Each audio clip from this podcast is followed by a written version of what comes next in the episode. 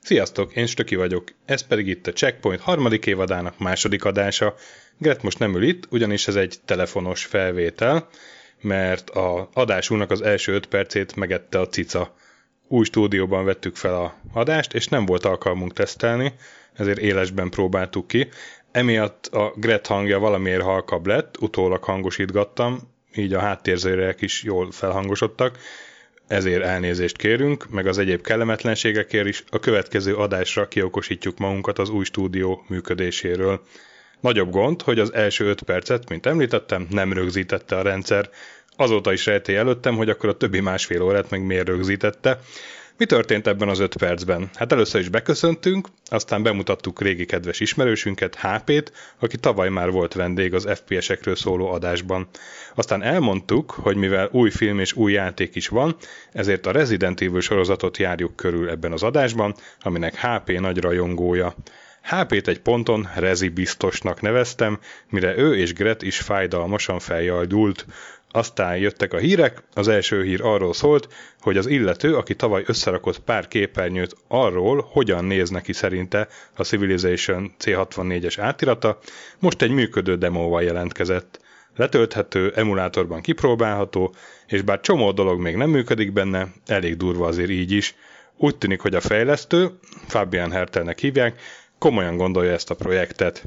A második hír szintén egy D-Make, a Moonstone nevű amigás PC-s fantasy vérengzés C64-es átirata, amit egy demócsapat tervez, de mivel itt kezdődött el a felvétel, át is adom inkább a szót magunknak. Akkor miért arról majd csináljunk? Jó. Nagyon véres, öldöklős. Nekem is kimaradt. Tipikusan az a játék, amire gyirigykedtek a C64-esek, hogy ez csak amigán van. És hát, de látod, most már viszont Civilization. De most meg van. Igen, az Onslaught nevű demócsapat csinálja. Hát egyelőre még csak állóképeket adott ki belőle, de... Ja, állóképekkel én is tudnék bejelentgetni dolgokat. De talán egyszer. Na, viszont ami a mai nap híre, tehát egészen friss, Castlevania tévésorozat lesz a Netflixen. Jaj. És hogyha sikeres lesz, még második évad is lehet belőle, legalábbis erre enged következtetni. De ez animációs, ugye? Tehát animációs lesz, igen. Igen. Yeah. Igen, animációs sorozatként, és állítólag nagyon kellő iróniával, és kellően véres, és brutalitással, tehát hogy nem fog a Netflix spórolni. Hát, de itt ez véres lesz. Engem igazából az egész hírben az író személy győzött meg, Warren Ellis, aki Transmetropolitan című képregényt csinálta többek között, olyan képregényíró.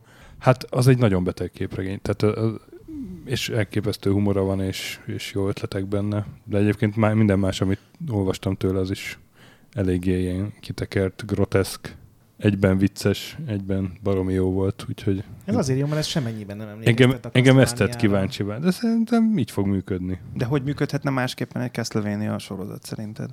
Hát nem úgy, hogy ha-ha vicces lesz. De szerintem ez nem is ha-ha módon lesz. Nem szitkomot csinálnak bele nyilván. Pedig az milyen rohadt jó lenne, egy együttélve Belmont meg a Dracula.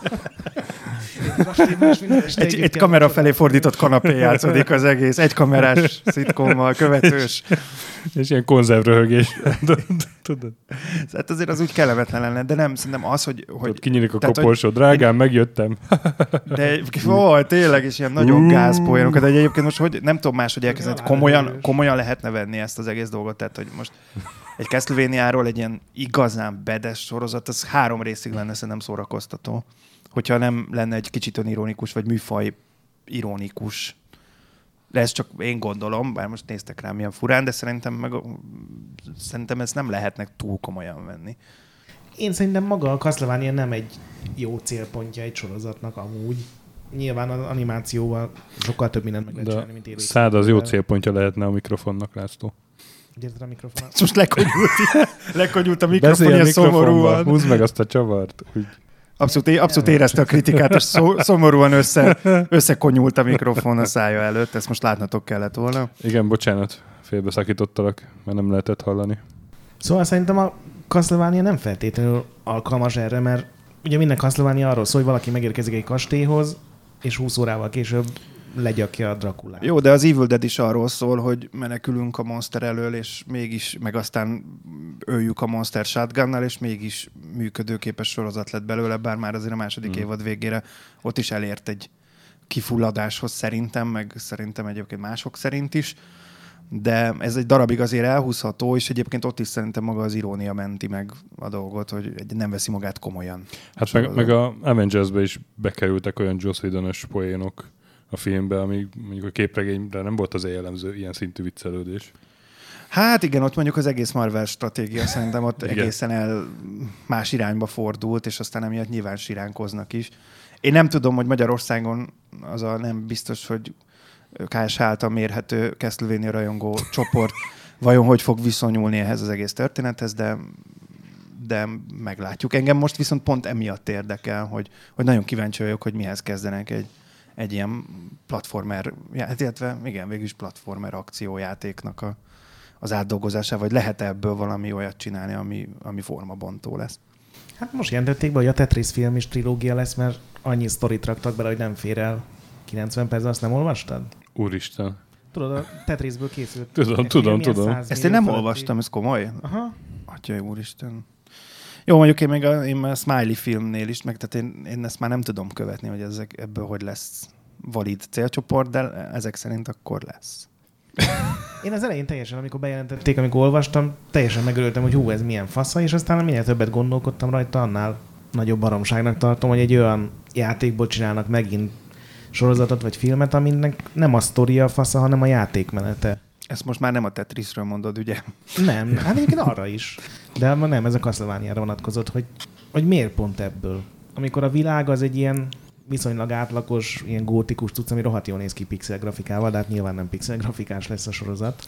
Az egyébként nem csak pixel grafikával nézett ki jól, szerintem már az újabb Castlevania is jól festett, vagy tehát jó volt az atmoszférája. Aztán más kérdés, hogy mennyi pénzt tolnak bele abba, hogy ez mondjuk a sorozatban is ilyen legyen. Olyan kérdően nézel rám, de bár játszottam volna akár csak egy Castlevaniával, és tudnék mondani bármit erről. Akkor nem nézek rád, akkor Gretre nézek, hogy te... Vagy te se jutottál el már a 3D-s Castlevania világba? De, és majdnem mindig szar volt szerintem azok közül. Nem értek egyet. Hát, melyik volt jó? Az első ilyen új mi volt a címe? Most meg nem mondom fejből. Shadow of the valami... Igen, tehát valamilyen ilyen nem tudom felidézni, a címe volt. Én azt szerettem. De az első nem volt rossz, a hangulatát. A második szerintem bűnrossz volt a lopakodós New York-i modern környezetes részekkel. Na látod, például azon én már nem játszottam, így magabiztosan mondom, hogy az az egy, amivel játszottam, az nagyon jó volt. Na de bárhogy is, izgatottan várjuk majd a sorozatot, ám de azért jöttünk össze. Köszönöm, ez nagyon éppen az átkötésen gondolkodtam. Bármilyen vidéki rádió szófordulatát képes vagyok átvenni azonnal. Nem nekem azt körvonzódott a fejembe, hogy hát jó, hát nem tudjuk ez milyen sorozat lesz. Na de a Resident Evil filmek... Igen, hogyha abból persze. Te láttátok a legutóbbit? Nem. Egyiket se. Én engem elvesztett a negyedik résznél a Resident Evil filmsorozat, mert bár még az elsőnél azt gondoltam, hogy egészen ötletes. Aztán persze természetesen a Kaptár című magyar címmel... Tehát, nem, az ugyanaz, mint a egyszerűen... 8. utas a halál, hogy onnantól kezdve azzal szenvedtek, hogy a bolygó neve halál, és amikor a ragadozó a halál ellen, az volt a... Hát illetve amikor a TED után megpróbálták a Hogyan rohanja a West TED-be magyar címmel eladni, az valami horror volt számomra. Szóval a Kaptár széria... Ott még azt gondoltam az első résznél, hogy jó, legalább próbálkoznak egy ötletes, kreatív megoldással, vagy most nézzétek el, hogyha túl magasra értékelem ezt a dolgot, de nekem tetszett, hogy legalább akartak valamit kihozni ebből az egész sztoriból.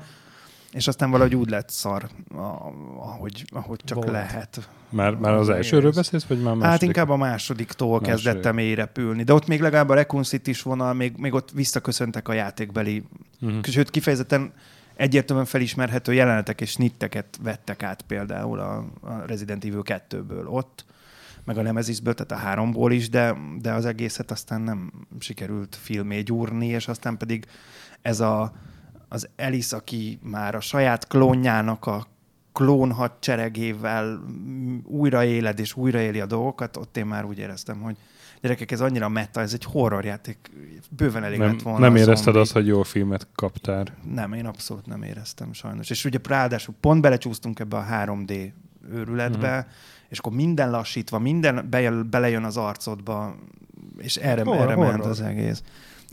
Igen, de igen, nem láttad. Tehát az a baj, hogy amikor a 3D pornó, és most a pornót itt most szigorúan úgy értem, hogy minden kilőtt töltényt lassítsunk le matrixosan, és mutassuk meg a közönségnek lehetőleg mindenhonnan. Ez 3D őrület, amire gondolsz. Igen, de ez egy is ugyanaz mánia. Szóval erre olyan szinten rácsúsztak, és annyira idegesítő lett az egész úgymond filmrendezés. Nem a 3D volt a legnagyobb hibája. Én most januárban megnéztem mind a 6-ot. Miért tetted ezt? Mert a 6-osról én írtam a kritikát az Indexre, és ahhoz megnéztem az első 5-öt. De megírhatad volna, hogy szara nélkül is, hogy megnézed. De én szeretek alapos munkát végezni, és úgy írtam meg, hogy szar. De végül is igen, a végeredményben. De akkor nem vitatkozunk azon. Ez milyen lenne, hogyha úgy jönne a Resident Evil 7 tesztet, hogy az összes Resident Evil-t végigjátszod előtte? Mennyit számoltál összes, Töki? 74. 74 volt? Minden remasterrel, minden együtt. Tehát de az összes platform benne van nyilván. Nem, hanem a... Hát most az ilyen vadhajtásokkal együtt... A HD remasterek... De azzal sem tudok 10-valahánynál többet nem tudok megnevezni. Ez a Resident Evil, meg a Resident Evil HD, az mondjuk 2 játéknak számolódik abban a listában. Azért mondok 10-valahányat. Nem, olyan 30 körül lehet. De most nem tudom, mert ugye volt, hogy aztán el se jutott igazából érdemben hozzá. Vagy fejezzük a filmes sztorit. Nem, erre még visszatérhetünk a végén akár, de tényleg inkább a játékokról beszéljünk. Tehát, hogy mi lehet olyan jó egy játékban, hogy 6 filmet csinálnak belőle? Nem is belőle, hanem csak a neve az ugye? Semmi. Mert nem tudom, olvastad, de most ugyanez a Star csapat, aki csinálta ezeket a filmeket, a Monster Huntert is moziba viszik, ugye a másik nagy sorozat. Az lesz a sztoria, hogy egy New York-i fiatalember átrepül egy időkapun, vagy térkapun, vagy fiatal valami. Hogy nem a jobb? Egy keményebb buli után? Már most már szerintem idősebb.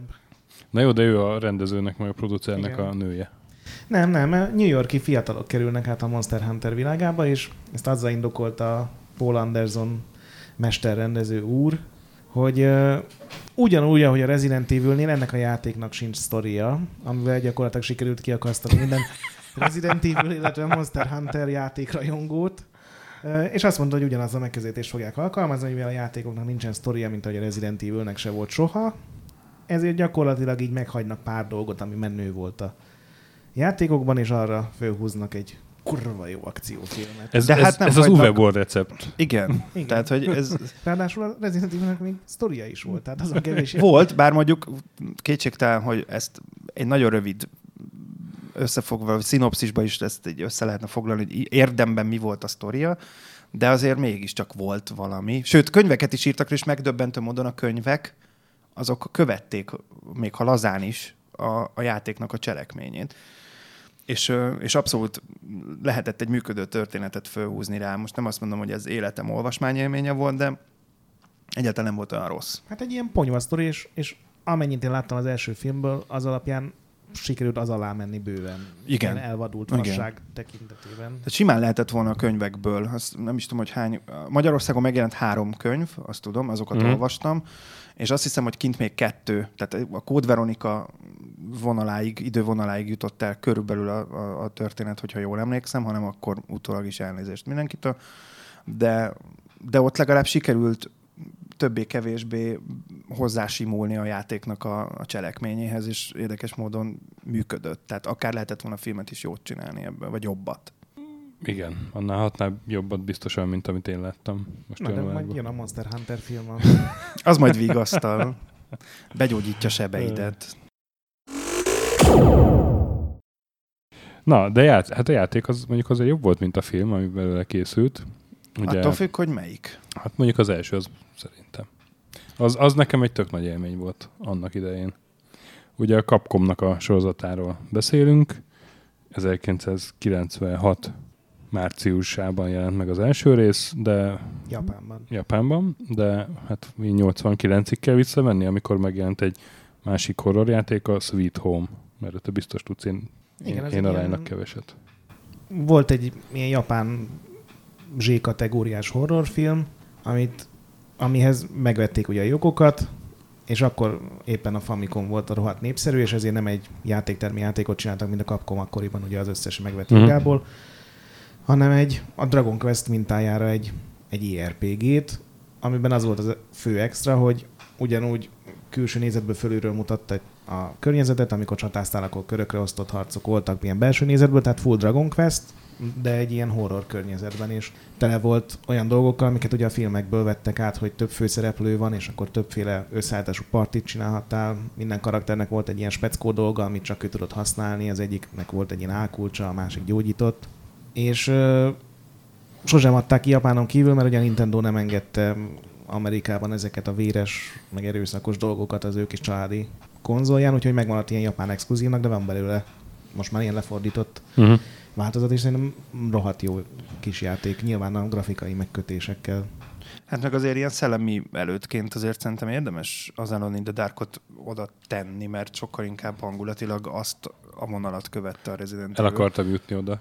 Ja, akkor kussolok, bocsánat. De nem, igazad van, mondjad. Csak hogy szerintem az alapján sokkal inkább azt hiszem, mert Resident Evil-ben sokkal többet voltunk klasszikus értelemben egyedül, egy ilyen kutató, vagy ilyen felkutató tárgyakat összeszedő, rejtvényeket megoldó üzemmódban, és ugye és amit még szerintem az Alone in the Darkból nagyon sikeresen átvett az, hogy ez a limitált fegyver, vagy töltény ez mind a Sweet Home-ban volt megoldás, először. A Sweet Home-ban volt először.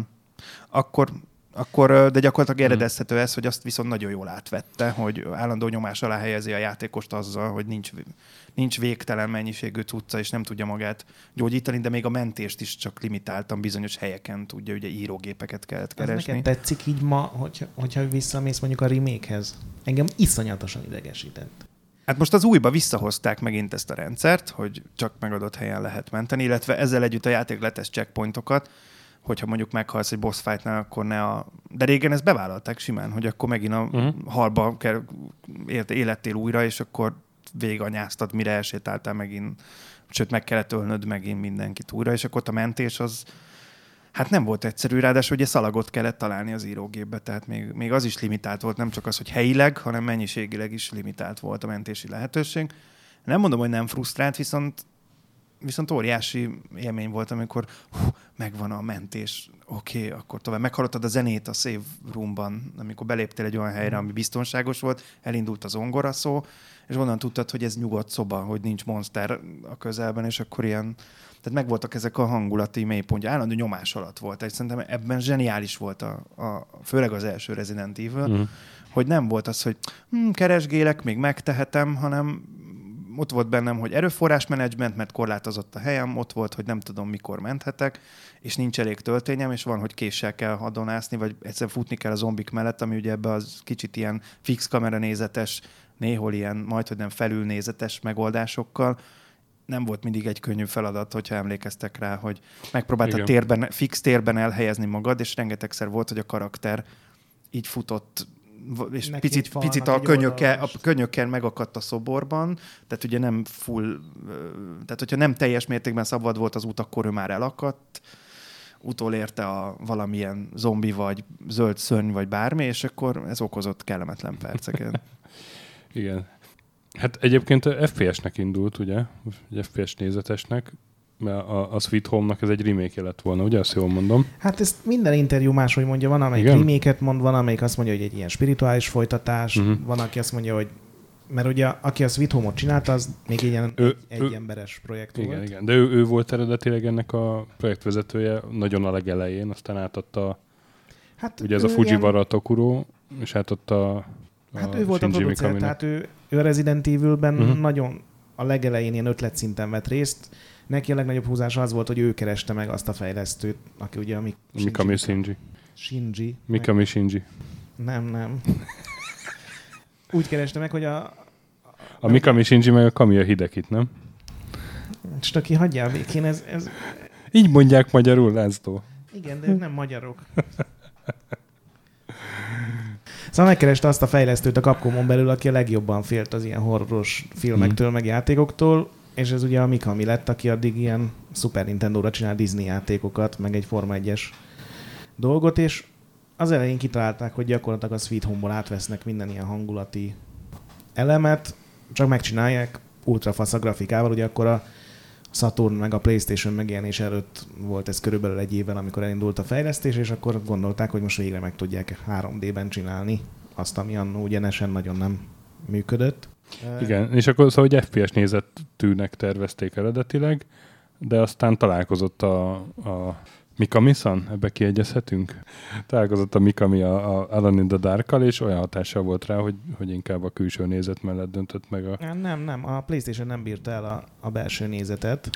Az is volt, meg az is, hogy hát pedig nagy hatása volt rá. Ha elég csúnya lett volna, elbírhatta volna. Akár láttunk azért ott megoldásokat erre. De van egy ilyen screenshot, hogy így nézett ki, amikor még FPS-ben próbálták. Az nem screenshot? Nem, hát az ha megnézed, az azért sokkal durvábban néz ki, mint egy PlayStation játék. Az egy ilyen artwork, ilyen koncept art, hogy így nézett volna ki.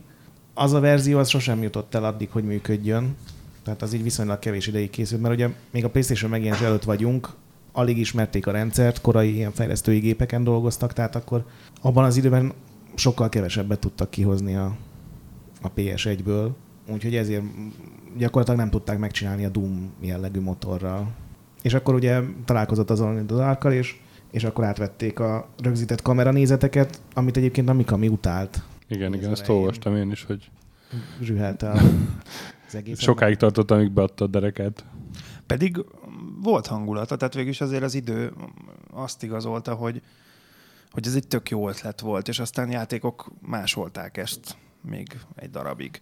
És még mai napig is, főleg amikor megcsináltak a remake-et, de még ugye tehát a HD remake-ről beszélek, ott például kifejezetten jó dizájn volt.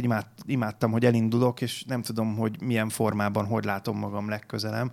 Nyilván ez, amikor futsz, mondjuk menekülsz valaki elől, akkor rettentesen zavaró, és hozzá kell szokni az irányítási sémához, hogy igen, mindig aktuális irányba vagy. Ugye most már szerencsésen lehetett változtatni a kontroller kiosztását, hogy ha folyamatosan egy irányba nyomod, akkor nem zavarja be, hogyha vált közben kamera nézeted, de régen ott akkor úgy volt, hogy abban a pillanatban, hogy képet váltottál, már máshogy kellett a kontrollert is nyomnod, és aztán ebből voltak ilyen szerencsétlenkedések, de ezzel együtt szerintem ez egy tök jó megoldás volt a hardveres limithez mértem. Hát maga a külső nézet az meg most a Rezi 7-ig maradt, minden játékban az volt.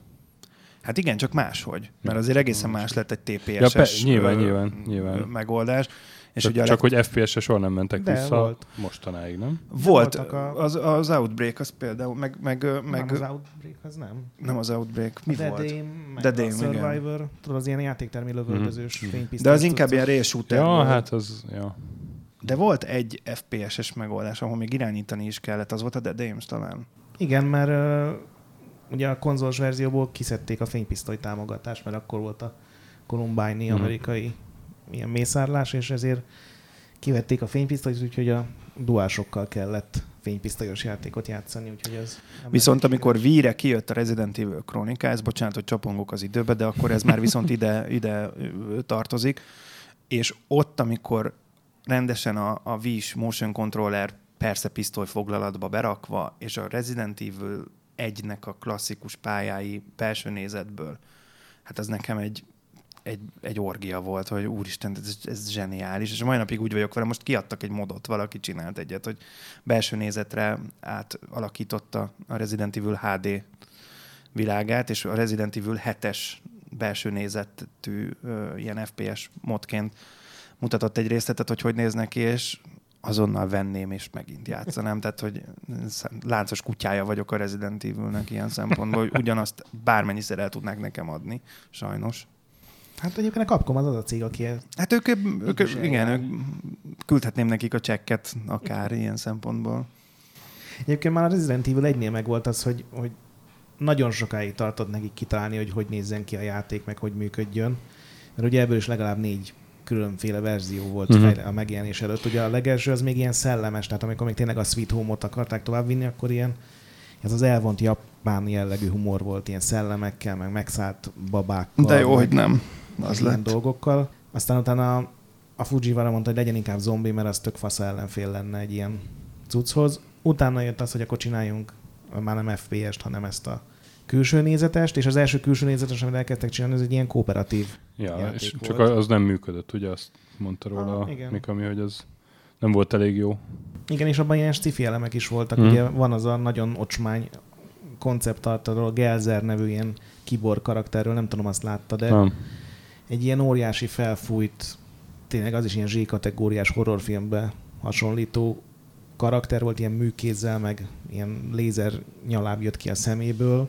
Úgyhogy volt egy ilyen sci-fi ága is, és aztán utána ezeket kivágták, és akkor jött össze nagyjából az a verzió, ami megjelent. Persze azért nem ijedtek meg attól, hogy ilyen majdnem szkifibe hajló mutáns lényeket rakjanak be ellenfélnek. Tehát az, hogy a zombi az indító, de egyébként az, hogy az a T-vírus, ami ugye az első részben, minden részben egyébként valami más. A T-vírus az majdnem mindenhol ott van, ugye? Hát nem, egy idő, a négyig. Csak van, ahol máshogy hívják. A négynél már átalakul. A lényeg az, hogy mindig van egy gonosz nagyvállalat, aki biológiai fegyverkísérleteket folytat. Umbrella. Illetve aztán már nem Umbrella, mert ugye az Umbrellát feloszlatják a Resident Evil 3 történései után. Umbrella. Például, meg ez emiatt a szám miatt. és tudod, mit csinál Rihanna az esőben? Mit csinál? Elázik. Hát ezért már megérte. Úristen, a Gret fejét látnotok. Szerintem nem értik. Te heves szóvárás. Hát Elá. Tényleg az a rész van most, hogy elmagyarázzuk a Gretnek ezt a point? Elázik. Én értem, van egy ilyen száma. Igen. Hogy... Ja, nem ismered azt a számot? Sajnálom, a Rihanna diszkográfiában nem vagyok teljesen otthon majd. Pedig ez lett volna a második témánk ma, én ezért jöttem. Nem vagy nagy Rihanna. Légy szíves, készülj föl rendesen. Ügyezni kell Balaton, jégen sok a Rihannás. Na, szóval ezután az üdítőkitérő után megint várja, előszedem a rádiós szófordulataimat. Szóval, hogy a Resident Evil, az Umbrella egyébként nem, tehát nem végig ők, de mindig van egy ilyen gonosz cég, tehát van egy szellemi utódja, ez a Tricell a többi részben, akik meg már ilyen, azt hiszem, hogy Las Plagas nevezető ilyen Uroborosz. De ezek az ilyen szimbióta lények, így lecsúsznak a torkodon, és akkor, hát ez már a 4-től ez van, és akkor átveszi.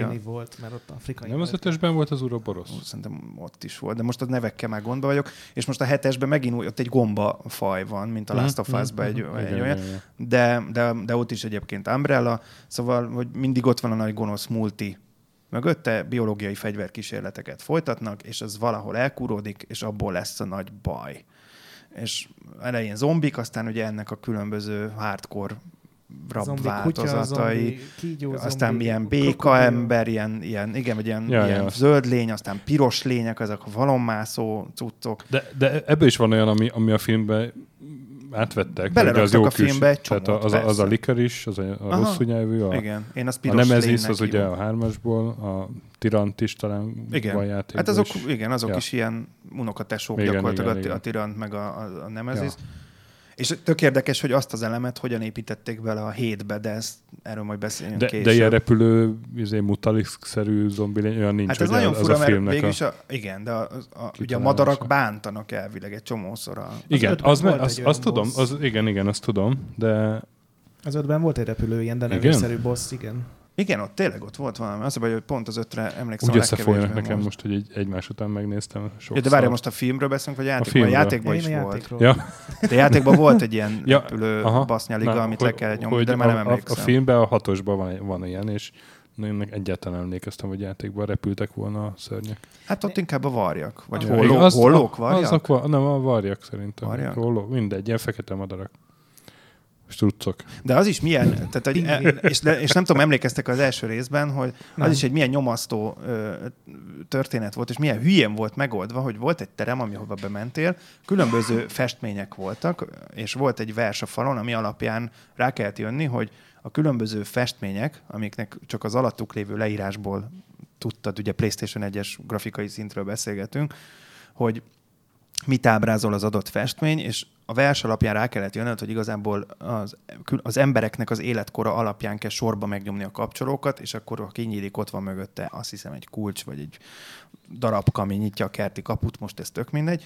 De ha nem jó, hogyha nem jó sorrendben nyomod meg a kapcsolókat, akkor a varjak, vagy hollók, akik ott ülnek végig, megtámadnak. Ezt a csapdarendszert kiépítette ki, és miért engem? Ez nagyon érdekelnek a pszichológiája, hogy van egy házad, és a belső épület, eleve az Ashford család, akiké volt ez a kúria, hogy én azt értem, hogy egy speciális védelmi rendszer, és ezt meg is magyarázzák egyébként, hogy ezt aktiválni kell, ezt a védelmi rendszert, mert egyébként önmagukban nem az van, hogy fönt apukának szarnia kell, és emiatt végig kell kapcsolgatni, és a páncéltermen bedugni, és ez egy elég kellemetlen élmény lenne. Tehát, hogy ez aktiválódik ez a védelmi rendszer, de hogy ennyire beteg dolgokat, amit itt kitaláltak végig, hogy hányféle csapda és hányféle logikai feladmány mentén lehet ott végigjutni. Ez is például számomra egy teljesen újdonság volt, hogy azért közben elgondolkoztam, hogy kinek van ilyen háza, és miért. Ez is ilyen sweet home-os hagyomány. Ott egy megőrült egy orvos, tehát az arról szólt maga a film, hogy megőrült egy orvos, és egy ilyen hatalmas kúriát épített magának mindenféle izékkel, és aztán meghalt a gyereke is, amitől a felesége is megőrült, és a felesége elkezdett ilyen kisgyerekeket megölni, de tudta, hogy ez egy nagyon gonosz dolog, és ezért telerakta a csapdákkal a házat, fölkészülve majd az érdeklődő szülőkre, akinek a gyerekeit ugye elrabolta, és ezért így volt megmagyarázva a Sweet Home-ban, hogy miért van tele csapdákkal egy ház, és ugye ezt vették át egy az egyben. Jó, értem. Ez sem logikus. Nem feltétlenül, de értem. Jó, azzal magyarázták meg, hogy mindenki őrült, aki részt vett a tervezésben. Ezzel el lehet ütni bizonyos labdákat egyébként, igen. Hogy... A ház tervezésében még a Ragyogás című filmnek a hotelje volt ilyen nagy inspiráció. Mm-hmm. De szerettem azt a filmet. Igen. Aha, egyébként igen. És nagyon okosan átmentik tehát hogy nagyon, nagyon tetszenek azok a párhuzamok, ahogy a régi, a Resident Evil 1-et, és most az új részt, ahogy össze lehet kötni, és ott is például van egy ilyen nagy lobby, és pedig ez egy tök lepukkant, egy ilyen a louisianai mocsárvidéken egy undorító szarház, de belépsz az előtérbe, és úgy van elrendezve a két lépcső, van egy nagy előtér, egy nagyon nagy magas belső térrel, amitől azonnal eszedbe jut, amikor beléptetek a kastélyba az első részbe, pedig óhatatlan más a dizájnja, és ezt nagyon okosan megoldották, hogy rengeteg ilyen fanszerviz van az új részben, hogy jaj, ez is, és ez is, és ez is így szembe jön veled, meg eszedbe jut, de nem azt másolják teljesen egyértelműen. Szóval szerintem ez jó, hogy végül is akkor mondhatjuk azt, hogy a Resident Evil teremtett egy olyan játék atmoszférát, amit aztán viszonylag könnyen vissza lehet hozni, vagy fel lehet idézni, tehát sajátos. Tehát megmarad az emberek emlékezetében. Meg hát ugye ilyen játékstílusnak is kikiáltották, hogy ez volt az első survival horror, vagy amire azt mondták, nem? Hát ez úgy volt, hogy akkor a Capcom minden játék dobozának az aljára rájött, hogy milyen játékstílus, hogy RPG, vagy action, vagy platformer, és akkor erre ki kellett találni valamit, és kitalálták, hogy survival horror. Ja, ezt nem is tudtam, hogy ezt a Capcom címkézte így. És ugye ez volt aztán ez annyira megtetszett az embereknek, hogy ez lett a teljes marketing kampánynak a lényege. Aztán nyilván utólag ezt rá lehet húzni az Alone in the Darkra is, gyakorlatilag tök ugyanaz a stílus, kevesebb harccal talán is. Igen. Jó, nyilván kicsit primitívebb, hiszen jóval előbb készül, de magát a kifejezést azt a Capcom találta ki, úgyhogy az az ő bizniszük volt. Ezt egyébként hallottad, hogy majdnem lelőtték a játékot fél éve megjelenés előtt? Nem, miért? Mert a Capcom akkor ilyen elég szarban volt, akkor Capcom nagyon kis kiadó volt, ugye a Street Fighter az már régen volt, azokat már felélték. De hát ő volt a játéktermek császára egy időben. Akkor pont nem, az a 3 év az nekik nagyon rosszul működött, és föl kellett bérelniük egy ilyen, a részvényesek miatt föl kellett bérelniük egy ilyen külső ilyen céget, aki tudod, jó, megnéz minden projektet, és akkor tanácsokat adnak, hogy ez fasza lesz, ezt meg kéne szüntetni, és a Resident Evil-re egy ilyen egy mondatot írtak, hogy idézem, állítsák le a fejlesztést. Ez komoly, de gáz. És ez ilyen fél évvel megjelenés előtt volt, és ugye ez Yoshiki Okamoto volt aki később a Street Fighter 4-et meg az 5-öt így végigverte a Capcomon, ő volt a nagyfőnök, és mielőtt gyűlölte ezt a tankos irányítást, ezért azt mondta, hogy jó, hát akkor végre van okon megszüntetni a projektet, és végül a Fujiwara, ugye a producer tudta rábeszélni, hogy adjunk egy esélyt, jó lesz ez. Egyébként azt hiszem, hogy 200 000 eladott példány nem örültek volna. Igen. De aztán ilyen milliós nagyságrendben ment el. Igen, hát a teljes sorozatból minden hát együtt ilyen 70 millió körül. Hát most 75-nél tart most a teljes széria. De össze-vissza elkezdték aztán portolgatni, és az sokat segített. Még egyébként Game Boy port is lett volna, azt hiszem, hogy Game Boy Color port lett volna. Abból van egy-két videó, hogy állt a projekt, iszonyatosan vicces, és érdemes YouTube-on rákeresni, hogy Resident Evil Game Boy Color. Ha éltetek már úgy után aranyos cuccot, és az a baj, hogy abban a pillanatban, hogy megláttam a kastély belső terét, azt is játszanám. Tehát, hogy van ennek valami ilyen drog jellege az egésznek, hogy az ember ott elindul a kastélyba, és zseniális. Gondolom az élőszereplős videókat nem... akarták volna. Nem, hát neki cincognak, amikor beszélnek, tehát ugye felirat az van, és ilyen hangon, tehát iszonyat idegesítő. De tényleg az, hogy ilyen amerikai színészek játszották benne a élőszereplős részeket. Hát ez Amerikában játszódik, tehát ez... Ja? Inkább nem gondoltam bele, hogy hol játszódik. Amerika. Raccoon City az Amerikában? Hát ők azt úgy helyezték el, de... Azt hiszem Michigan talán, vagy valamelyik ilyen város... És azt tudod, hogy miért lett Resident Evil? Ugye Japánban Biohazard a címe. Nem, Biohazado! Én azt olvastam, hogy Biohazado! És most a héttel keverték össze, ugye, mert most már... Igen, ott most már Resident Evil 7 Biohazard lett. Miért? Mert az amerikai közölték, hogy ez egy annyira agresszív név, és különben sem lehetne letrademarkolni, mert annyira általános. Úgyhogy ezt most átnevezzük, és a Mikaminak nem szóltak, úgyhogy ez egy másik ok volt, amiért így gyűlölte a Resident Evil-nek az egyik komponensét, hogy az amerikaiak egyszerűen átnevezték, úgyhogy nem szóltak a... Hogy Resident Evil az kevésbé volt negatív, mint a Biohazard? Nem, hanem ugye a Biohazard az nehéz volt levédetni. Azt levédetni is nehéz, meg az olyan gonoszabb. Tehát olyan... Az gonoszabb? Olyan valós világibb. Mint a rezidens gonosz? Egyébként sem értelme nincs a címnek, tehát ez inkább ilyen komikus. Hát egy P-t ez elejére raksz, akkor teljesen aktuális lesz. Igen, meg gondolod, jósoltak? Ráadásul a nyugati verziókat meg is kellett nehezíteni, tehát kivettek belőle egy csomó gyógyszert, meg lőszert, mert ugye Amerikában nagyon ment akkor az a játékbérlés, és egy csomó játékot akkor PlayStation-on, meg Super Nintendo-n nehezebbé tettek, hogy ne tudna azt megcsinálni, hogy kibérled egy hétvégére. És nagyon kis ravaszok egyébként, és tényleg szivatós volt, bár azért játékon, nem tudom, volt belőle Saturnos átirat is egyébként, az, ahogy én néztem, az egyszerre készült, de játszhatatlannak tűnt. De ugye azt le kellett állítani, mert csak pár programozó volt, és nem tudták két megjelenés előtt álló gépre programozni, és aztán ezért született meg a Code Veronica, ilyen Capcom és Sega közti bocsánatkérés. Hú, na és ez de jó volt. És ott olyan, hogy megszerettem a Dreamcast-et pontosan ezért, de ez még később jön egyébként. És akkor szinte rögtön elkezdték csinálni a második részt. Igen, de akkor már amit előléptették, igen, amit igen. Megint csak egy dolog, amit nagyon gyűlölt. Igen, és akkor lett a... Nem már ezzel a szarral, miért? Akkor lett a Kamiya, a designer.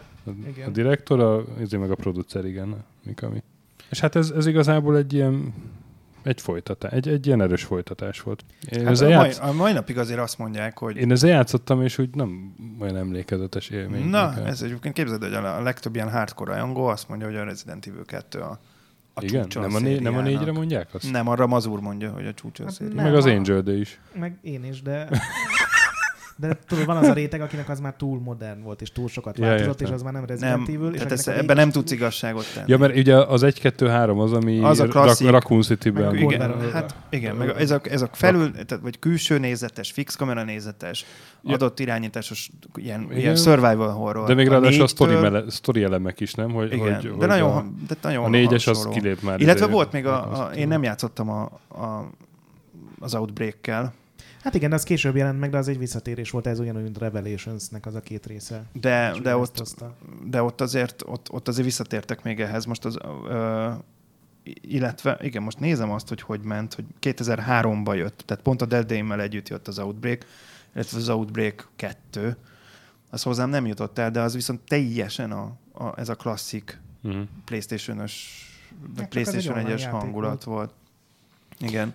Na maradjunk még a folytatásnál. Tehát, hogy szerinted is az volt a legjobb? Én az első trilógiát szerettem a legjobban, ugyanakkor a Resident Evil 4-jel játszottam a legtöbbet. Uh-huh. Ez most így ebben nehéz igazságot tennem, de én rajongtam az első három részért, azért, meg azért a játékmenetért, és azért a kettőben az, hogy eleve dupla lemezes volt, úgy állt meg, mert a két szereplő már néha teljesen eltérő kampányon ment végig, és voltak lényeges részek. A Resident Evil 1-ben ugye ott is volt választható karakter az elején, és ott a Chris Redfield meg a Jill Valentine volt, itt a Claire Redfield és a Leon Kennedy volt a választható, de itt sokkal jelentősebben eltért a kampány bizonyos elemeinél. Ez az egyben gyakorlatilag nehézségi választás volt, hogy a csajja könnyebb volt. Egy meglehetősen szexista megközelítésben, hogyha nő vagy, akkor könnyebben viszed végig a játékot. Illetve pár dolog más volt, például a zongorás feladványt a nő tudott zongorázni, a férfi meg oda ment, elkezdett játszani, és így ilyen rendben hamis volt, és ott állt ilyen lehajtott fej, hogy én nem tudok zongorázni, és akkor máshogy kellett... kottát olvasni, és emiatt nem sikerült a dolog, és aztán máshogy kellett megoldani azt a rejtvényt, tehát ilyen szintű eltérések voltak. Azt hiszem, az egyiknél volt öngyújtó, másiknál nem. Meg ilyenek, tehát hogy ilyen teljesen apróságok. A kettesben már voltak olyan egészen konkrét pályaszakaszok, amik teljesen más, hogy másmerre mentél, mással találkoztál. Igen, mondjuk ez az egybe is volt, bocsánat, elnézést, mert itt azonnal javítanom kell magam, az egybe is, hogyha Chris-szel voltál, akkor például a Rebecca Chambers vonalat, azt csak te találtad meg. A kettőben meg viszont teljesen más volt. Ott jött be az Ada Wong vonal a Leon történetében, a Redfield, a Claire Redfield pedig egy kislánnyal találkozik, és ott egészen más irányt vesz a történet. De azért nem úgy képzeljétek el, mint egy mai játékban, hogy teljesen szerteágazó kampány, csak bizonyos részeknél más dolgok voltak. Meg ott volt először olyan, hogy lehetett irányítani akkor a másik karaktert, vele kellett megoldani egy feladatot. Tehát ott mertek ilyen pici, apró dolgokat újítani, amit még ez a sok OCD-s rajongó simán elviselt, és nem volt egy olyan nagy lépés nekik, mint mondjuk aztán a 4-nél a váltás, de tényleg érezhető volt, hogy fejlődik a sorozat, és sokkal több figyelmet fordítottak rá. Hát nekem az volt akkor nagy tragédiám, hogy rágyógyultam éppen akkor a Tomb Raider játékokra is. Elvesztett téged ez? Nem éreztem elég akciósnak a Rezi 2-t. És... Pedig lényegesen akciódúsabban indult, tehát ott azért az elején a Raccoon City-s menekülés és lövöldözés. Raccoon City-ben rakoncátlankodnak a... Szerintem az nagyon állat volt, én azt nagyon élveztem. Na? Nem? Semmi? A szállalom pacsi megtörtént egyébként, de hát ez... Igen? Na de én befejeztem a mondandómat. Resident Evil 2, abban is volt egy meg nem jelent verzió, gondolom azt. Nem tudom, azt hallottad, de... Igen. Ugye úgy volt, hogy 96 márciusban megjelent az első rész, és 96 júliusban már demozták a másodikat. Igen. Tehát ez ilyen elég rágyógyult a Capcom erre a dologra, hogy ezt meg kéne fejni ezt a szériát, igen. De az még egy tök más játék volt. 3x-4-szer annyi zombi volt. Egy ilyen tök modern város volt Raccoon City. Ugye abban, ami megjelent, egy ilyen kicsit lepusztult, ez a 70-es év, ilyen Twin Peaks-es jellegű környék volt. Az első verzióban meg így ilyen full modern, krómos, üveges, jóval nagyobb épületek voltak. Volt benne egy olyan extra, hogy ha megsérülsz, akkor ugye romlik a ruhád, és ezt a női karaktereknél így eléggé sokszor demozták, hogy mi van, hogyha... Akkor még Elzának hívták, és egy tök másik karakter volt a másik főszereplő, és hogy ő is ugye bikinire lehet tépetni a ruháját a zombikkal. Ugye ez volt benne az egyik nagy feature. És akkor a Mikami azt mondta, hogy ez egy szar, és akkor a Kamiya, aki írta az egésznek a sztoriát, ő is azt mondta, hogy ezt így nem kéne kiadni, és megjelenés előtt 3 hónappal úgy döntöttek, hogy akkor ez kasza az egész, és akkor alapította meg a Capcom a Flagship nevű fejlesztő stúdiót, akik 10 évig minden ilyen Capcom játéknak a forgatókönyvét írták, tehát ilyen tévés szakembereket vettek át, mindenféle tévés, ilyen Power Rangers, meg ilyen jellegű sorozatokból. Tök újraírták az egész sztorit, kicserélték az Elzát, hogy legyen egy ilyen a Resident Evil 1-hez egy kapocs. Mert eredetileg az volt a Mikaminak a terve, hogy ugyanolyan lesz ez a Biohazard sorozat, mint a Final Fantasy, hogy minden rész egy tök külön világban játszódik. Körülbelül csak ezek a zombik, a horror elemek, meg ilyesmik lennének közösek.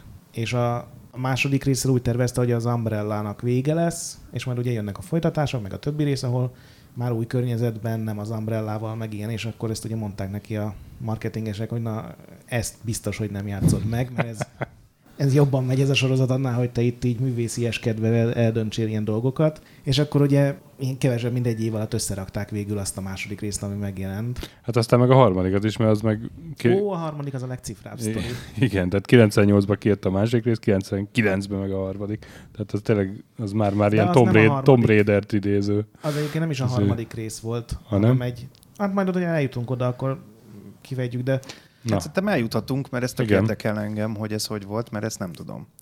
Arra emlékszem, hogy ott fölgyorsultak az események, de inkább olyan volt, mint egy DLC lett volna egyébként. Tehát, hogy ma az DLC-nek adnánk. Én a 3-asra nem játszottam, arra nem tudok semmit sem mondani. Egyébként jó volt, de nagyon kíváncsi vagyok, hogy mit fogsz mesélni róla.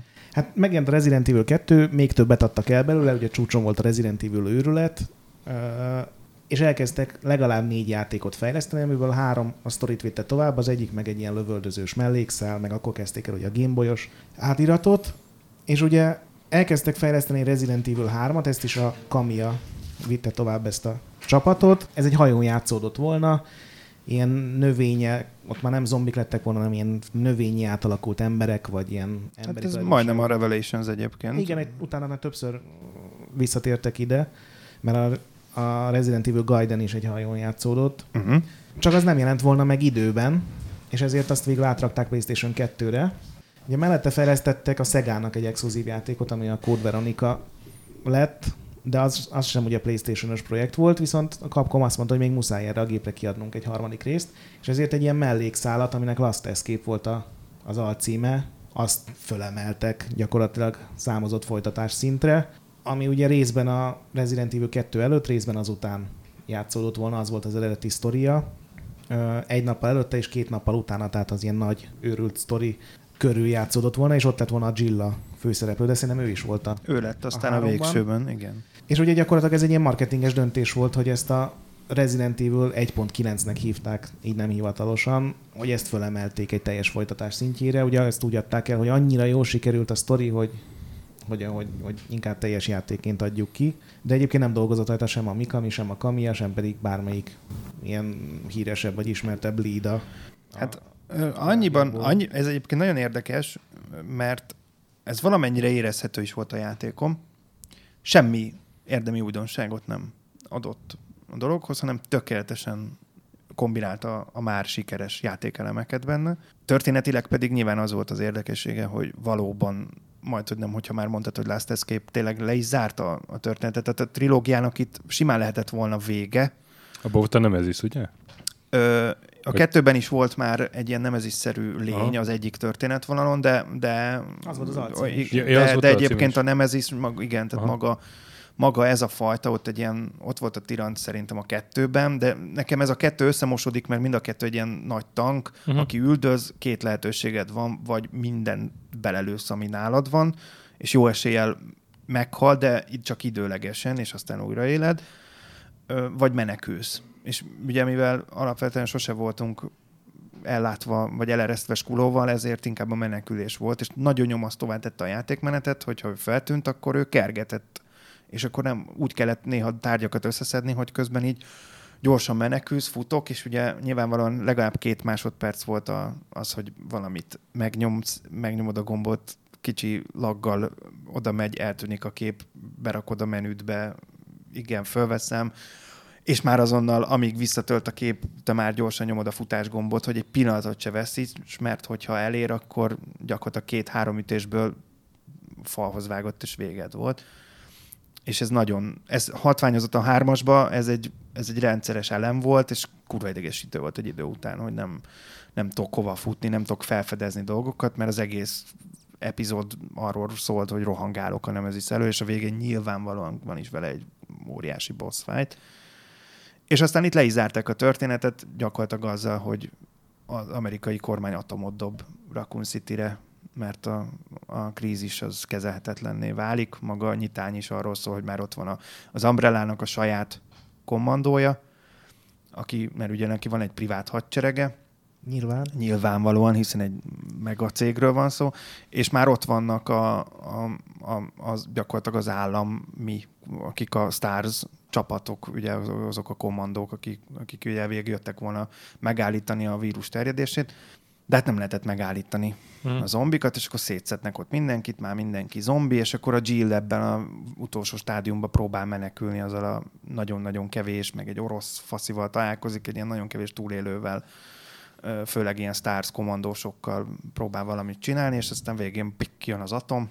Ez nem olyan, mint a Dead Rising, tehát itt nem az van, hogy időre kell, hanem és akkor különben rád megy az atom, hanem itt effektíve kijutsz, és úgy megy oda az atom. De ott egy nagyon szép lezárás volt a történetnek.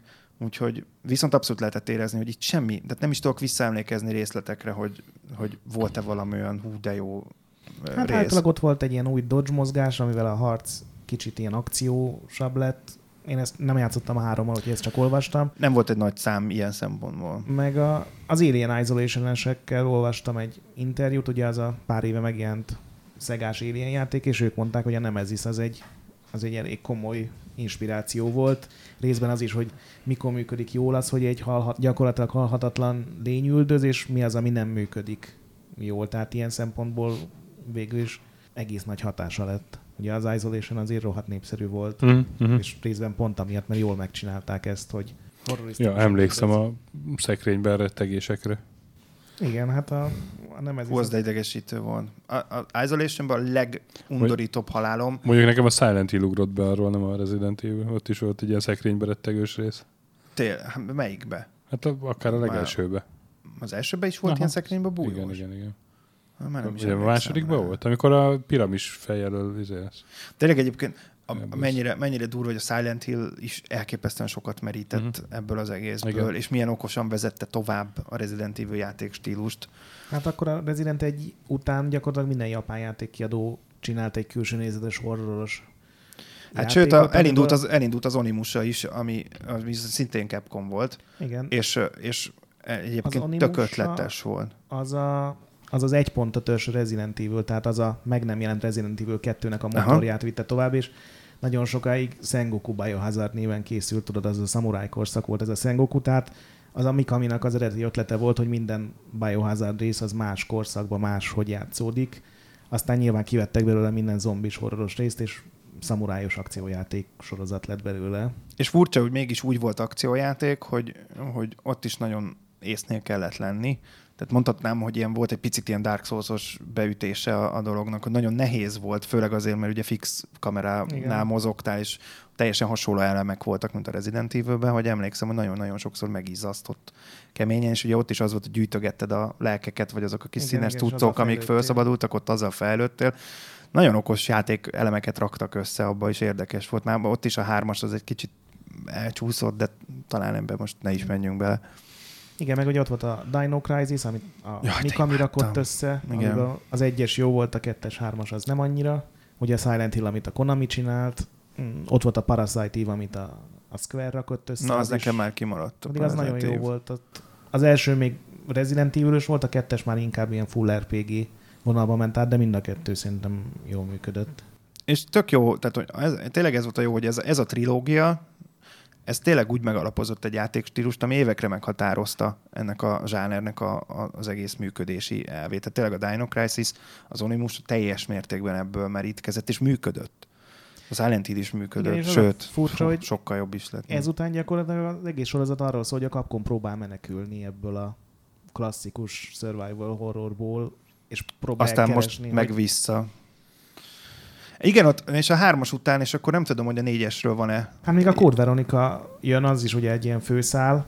Ott annak a sztoria, mert a fejlesztésnek a sztoria az tényleg az, hogy ugye Saturnra nem készült el a 2-es rész, az első meg 16 hónap késéssel jelent meg, és ezért a Capcom akkor nagyon jóban volt a Szegával, főleg ilyen játéktermi közös fejlesztések, meg játéktermi gépek, tehát a hardware fejlesztések miatt, és ezért csináltak a Dreamcastra egy exkluzív epizódot, viszont mivel dolgoztak legalább 3 másik Resident Evil vonalon, semmi köze nem volt a Capcomnak, tehát azt a Nextech meg a Toze nevű ilyen fejlesztő csapat rakta össze.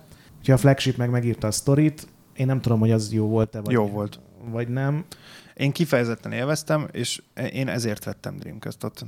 Tehát ezért mondom, hogy aki rajongókból, hogy milyen jól megélt ez az ipar, tehát nem csak a Capcom, hanem hogy sikerült a Dreamcast-et eladni, és aztán sikerült a Gamecube-ot eladni azzal, hogy a 4-et ideglenesen, akkor még nem tudtuk, de hát akkor exkluzívnak mondták. Aztán igen, persze egy éven belül kiderült, hogy portolni fogják erre, arra, amora, és vagy... akkor ott ez gyorsan elvált. De egyik hardware vásárlást sem bántam meg igazából, és nem csak azért, mert hogy Resident Evil exkluzívok jöttek rá, hanem azért is, mert például a Dreamcast szerintem minden idők egyik ilyen előre rohanó konzolja, legjobb konzolja volt, és eszméletlen jó címek voltak rá, és mai napig nem értem, hogy miért bukott meg, de ez egy külön beszélgetést megérne a Dreamcast-nek a története.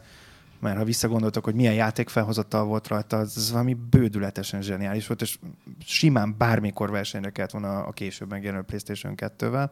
Sőt, szerintem nem is volt annyira szép aztán egyetlen egy akkori Code Veronica X port sem, mint amilyen baromi jól nézett ki Dreamcast-on. Mm-hmm. Ja. Ez melyik évben jelent meg Code Veronica? 2000-ben. És annak is 99-ben kellett volna megjelenni, és az volt a nagy terv, hogy egyszerre jelenik meg a Code Veronica Dreamcast-re. A Resident Evil 3 az még az eredeti projekt, amit a Kamiya kezdett el, ez a hajós, növényes, az ugye PlayStation 1-re, aztán 2-re, meg a Resident Evil Zero Nintendo 64-re, és ez a három játék, ez ad össze egy nagy sztorit, ami ugye egy következő trilógia, csak három különböző géptípusra. Csak aztán a Zero-t ugye elhalasztották, és hát abból lett a Gamecube-os verzió később. Tehát, hogy ez nem tudom, hogy miért végül is, azt nem tudod, hogy mi történt. Jött a Gamecube, voltak fejlesztési gondok, tehát technikai gondok a Nintendo 64-re, ugye ott nagyon kicsi volt a memória, és egyszerűen lelőtték a projektet, és utána a Mikaminak az volt a Resident Evil 1 utáni következő ilyen direktori állása, hogy azt mondta, hogy én megcsinálom akkor is, mert ez túl jó koncepció volt, és akkor 3-4 évvel később újra megcsinálták, de az nagyon keveset változott, tehát lényegében tök ugyanaz a sztori, tök ugyanazok a helyszínek. Egy pár pályaelem változott, vagy pár újdonságot egyébként beletettek, egy-két rejtvényt, egy-két új szobát, igen, vagy helyet az eredeti első részhez képest, viszont az, ami 2002, hogyha jól emlékszem, amikor megjelent.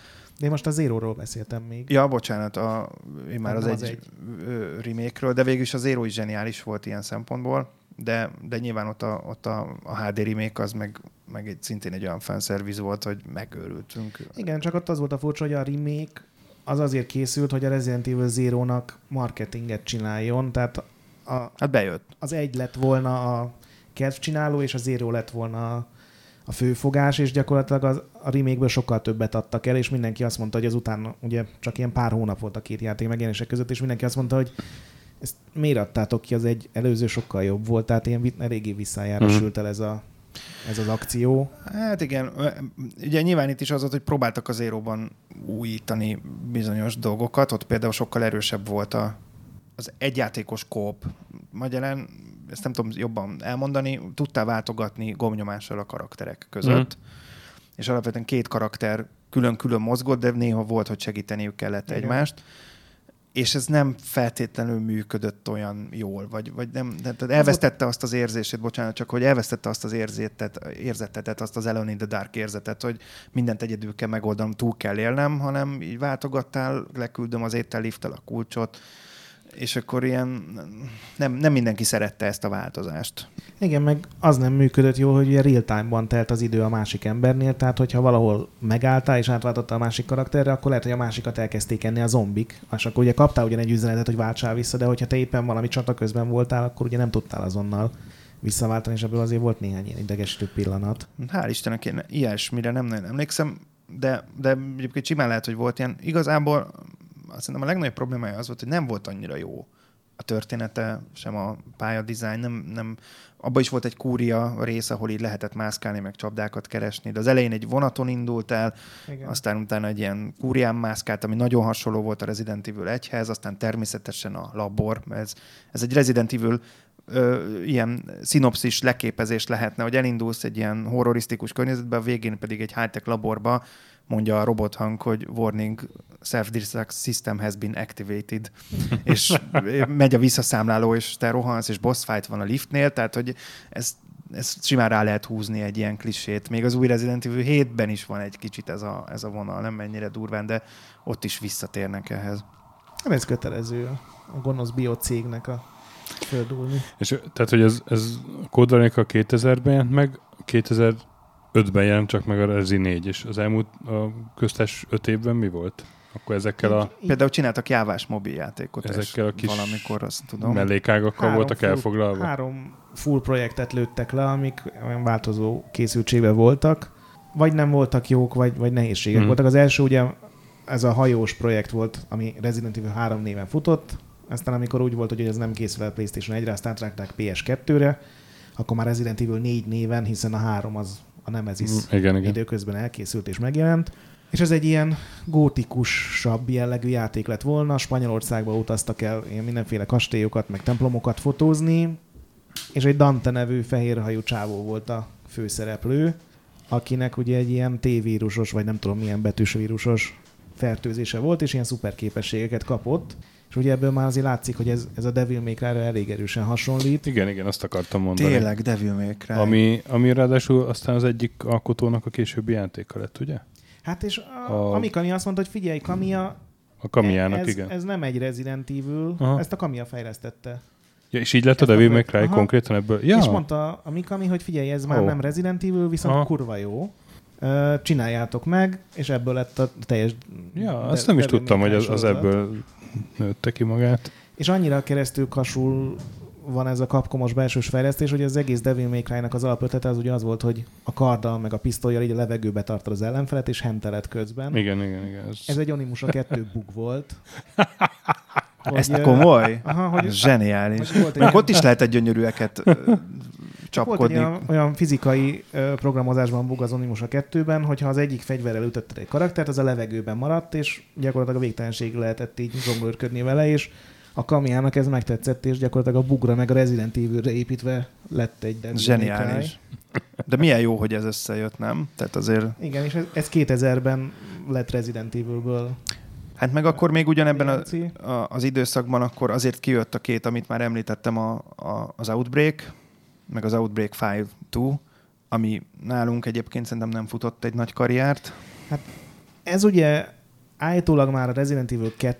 Ugye az egyet is kooperatív játéknak volt egy ilyen pár hónap, amikor azt egy kópjátéknak tervezték, osztott képernyővel, és volt egy fickó a Capcomon belül, akinek ez volt így beakadt, így 97-98 körül, és ő folyamatosan csinált ilyen ötleteket. Először előállt azzal, hogy legyen egy minijátékgyűjtemény, amiben ilyen 2, meg 3, meg 4 fős minijátékokat lehet játszani. Ilyen Resident Evil Party, csak nyilván nem ilyen vidám vonalon, és akkor... Mondták neki, hogy jó, ezt még gondold át. Kinek Resident Evil. Igen. És akkor mondták neki, hogy ezt még azért gondold át. Vagy Resident Evil, és akkor már el lehetett volna adni a Nintendo konzolt is. És aztán ugye jött a hír, hogy jön a modem a PS2-höz, és akkor a Sony összeállt a Capcommal, hogy csináljatok nekünk 3 online játékot. És ez lett ugye az Automodellista, ami egy ilyen autós játék volt, ami közepes siker lett.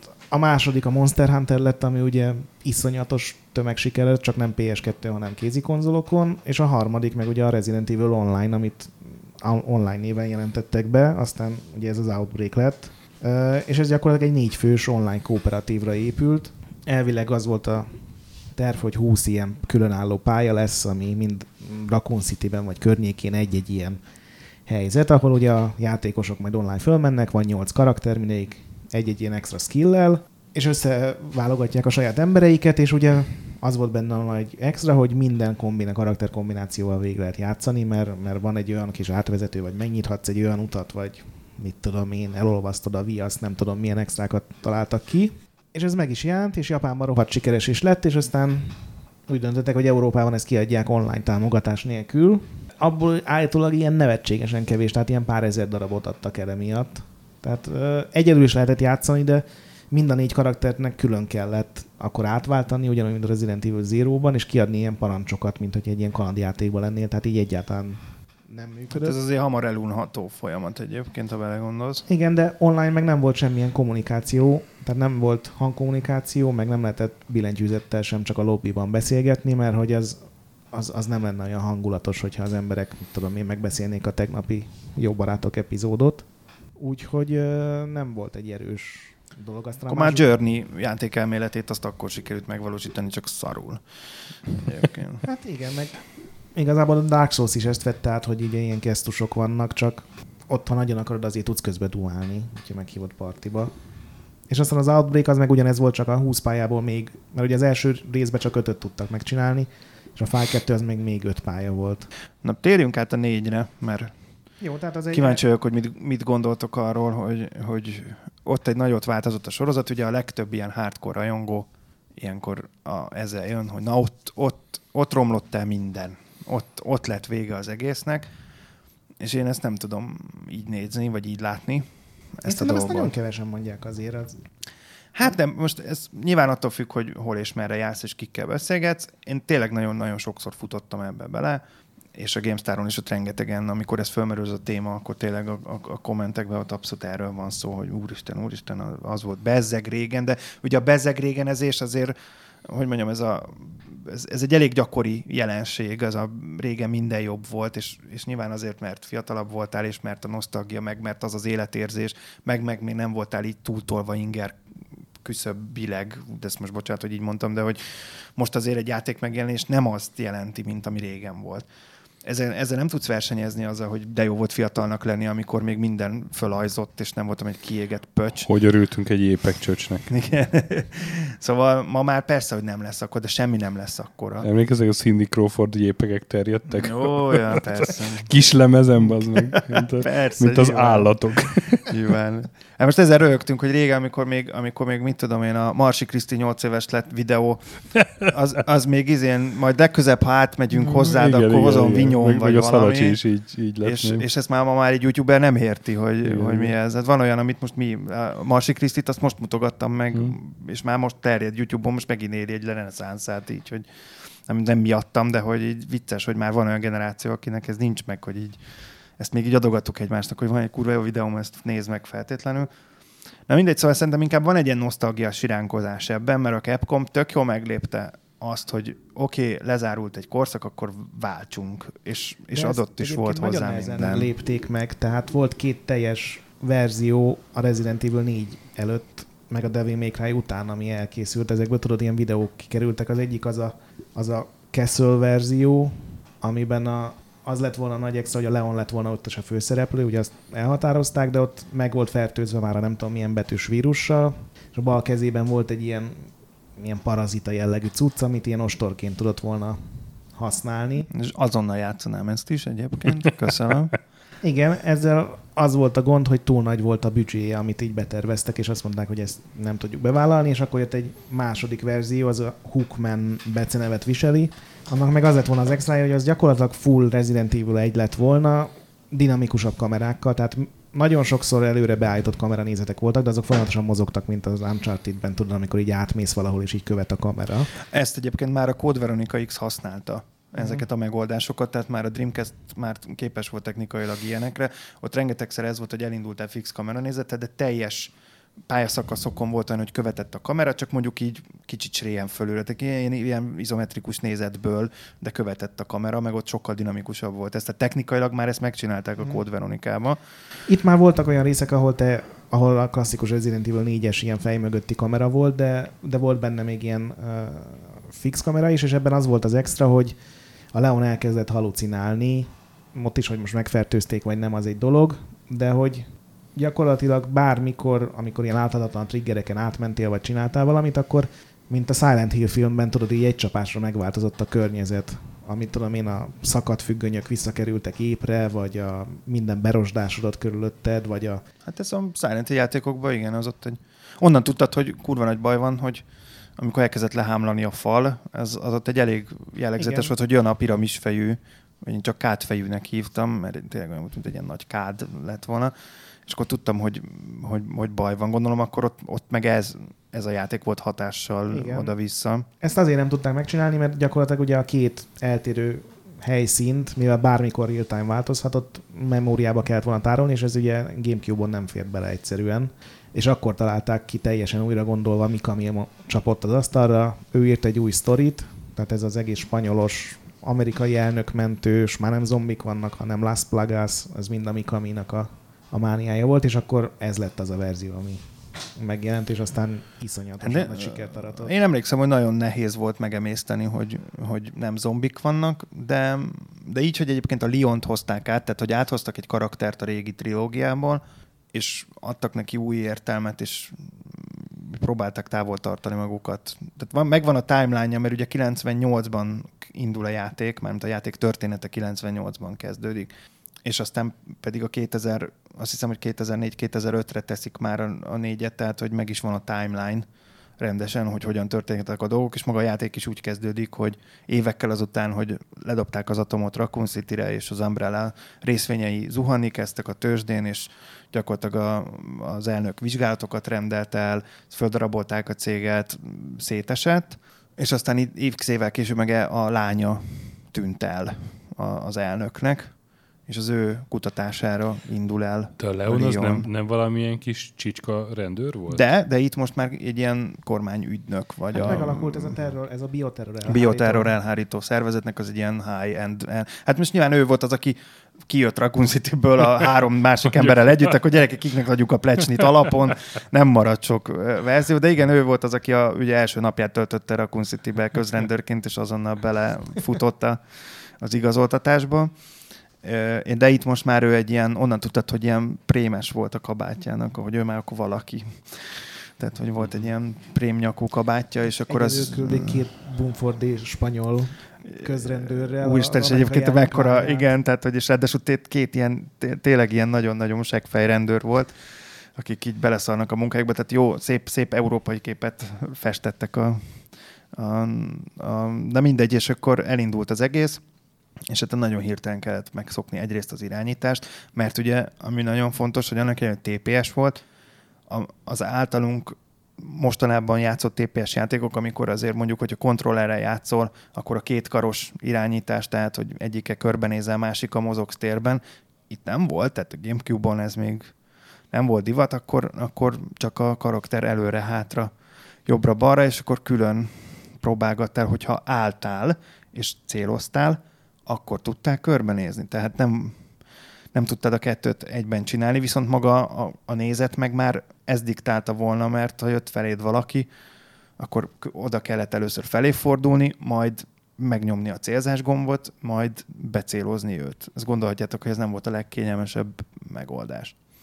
Igen, de szerintem itt működött az, ami engem rohadtul zavart még az első trilógia idején, hogy ez pont hozzájárult az, hogy feszült legyen, hogy hogy állandóan így készültségbe legyél és stresszeljél, de nem volt olyan iszonyú idegesítő, mint ez a tankontroll, ugye, hogy el kell fordulnod, és csak akkor tudsz utána balra vagy jobbra menni. Úgyhogy szerintem ez nagyon működött. Én azt a tábort erősítem, hogy messze ez a legjobb Resident Evil.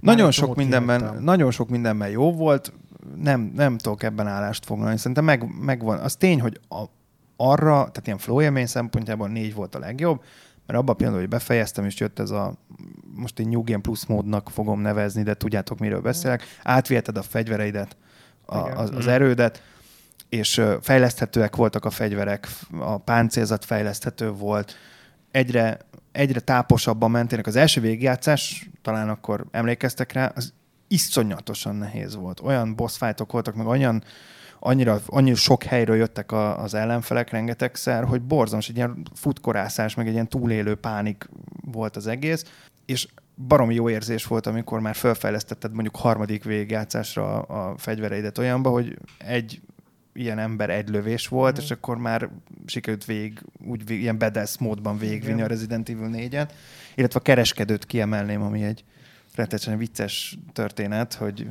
van egy nagyon jó videó is YouTube-on, hogy de hát hogy van ott mindenhol a kereskedő, amerre mész, és akkor mennek a hősök, és mindig a háttérben fut a kereskedő egy ilyen hátizsákkal, és akkor így greetings, már állott így karbatett kézzel. Szóval megvoltak ennek a résznek is a saját logikátlanságai, de tök bájosan, és ráadásul valahogy azt vettem észre, hogy órák óta benne vagyok a játékban, és nagyon izgalmas, és nagyon látványos, és újra akarom játszani. Rohadt jók voltak benne a bosszok, egy csomó ilyen faszal jelenet volt, amikor a falósiak így fákjákkal elkezdtek rohanni fel, így 100. Nagyon nyomasztó volt, meg a szerzetesek, ahogy zörögtek, ott zúgtak. Amikor előjött valakinek, lelőtted a fejét, és előjött a torkából a parazita, tehát azért voltak benne nagyon durva részek. Meg ugye a láncfűrészes csávó. Illetve mazurva esetén barom jó glitchet az egészbe, hogyha az Ashley, aki az elnök lánya, és ugye megtalálódott a játékmenet során, hogyha olyan izébe forgatod a kamerát, olyan szögbe forgatod a kamerát, hogy pont benézel a szoknyája alá, akkor hey pervert, valami ilyennel beszól, és hogy éppen amikor egy boss fightot nyomott abba a nagy csarnokba, amikor elkapja az a boss az Ashley-t, és felrakja a vállára, és ugye viszi el, és neked sniperrel kell leszedned őt, hogy a lányt elejtse. Ebben a folyamatban nyilván futcotárna szerencsétlen, és pont úgy fordult a kamera, hogy belátott a szoknyára, és így éppen mondott valamit, hogy oh, help, hey, pervert, így, és pont aktiválódott ez a dolog, és mondta, hogy jó, a kurva anyát, tehát éppen próbálom leszedni a boss-t. Úgyhogy megvoltak ezek a kis bájos kis momentumai a játéknak. Nekem a Resident Evil 4-jel az irányítás volt a legnagyobb gondom. Azért az a gondom egyetértünk, hogy a GameCube kontrollere az, hát nem volt egy túlzottan játékos barát beállítású kontroller. Super Smash Brothers őrült, elkezd üzeneteket írkálni. Egészen nyugodtan, mert Stöki fogja olvasni őket, nem én, de én nem tudtam azonosulni. Tehát Resident Evil egyáltalán nem volt jó, szerintem. És aztán most már nem tudom hanyatszor újra, most Xbox One-on is játszottam vele, nekem nagyon hiányzik a kétkaros megoldás. Tehát igazából Resident Evil 6-ba hozták csak be azt, hogy klasszikus TPS megoldások legyenek. De és azt szerintem jó volt. Az első 3 ér, meg elviseled a tankot, ez egy upgrade volt azokhoz képest. Mindenképpen, de valahogy még mindig jobban tudtam irányítani, de ez egy tök személyes dolog, tehát ez most nem, nekem az állt kézre jobban, hogyha már nem TPS, de az a TPS kamerakezelés, de a kicsit a tankra hajazó megoldások, ez nekem nem jött be. Viszont nagyon jó játék volt. Ott ugye tudtál már rendesen célozni a kontrollerre, aztán kijött PS2-re, PS3, Xbox 360. Aztán most Xbox One-ra, meg PS4-re kijött a elvileg HD remake, de hát ez parasztvakítás, amit most csináltak. Ez a PC-s verzió volt. Gyakorlatilag igen. Amiből meg aztán most megint jött egy újabb ilyen HD 4K textúra pakkos remake, de hát ez... Jó, de az annyira hülyén néz ki, amikor 3 poligonra ráhúznak egy 4K-s textúrát, tehát az mindennek a legalja. Ez de ebből élnek. Így végül összejött a 70 verzió, ha így nézzük. Na igen, ezek mind benne vannak. Hát ugye az elsőből is volt külön DualShock kiadás, igen, meg Director's Cut kiadás is, amikor azt ugye a másodrész halasztása miatt adták ki ilyen kis bónusznak. Igen, és én mindegyiket megvettem. Na, és akkor ötös... Már csak azért is, mert, bocsássatok meg, ez egy nagyon fontos régi játékokkal kapcsolatosan, már csak azért is vettem meg a Director's Cutot, mert az volt az első PAL kiadás, ami angol nyelvű volt. Ugye emlékeztek, rengeteg PAL verziónál alapvetően a németországi központ, tehát ott onnan futott ki mondjuk egy magyar piacra, mert itt azért nem volt olyan nagy kultusza még ezeknek a konzolos dolgoknak. És például én nem kaptam angol nyelvű Resident Evil 1-et sehol. Nem volt olyan konzolbolt, és csak német. Tehát nekem Inder nur das Überleben zählt, így indult a dolog, illetve én Grünekreuternek hívom a zöld növényeket a mai napig, mert Grünekreuter föl kell venni. És angolul beszéltek, de a minden felirat német volt. Én így játszottam végig 20-szor a Resident Evil 1-et. Tehát a mai napig a zöld növények az nekem nem Greenherb, hanem Grünekreuter.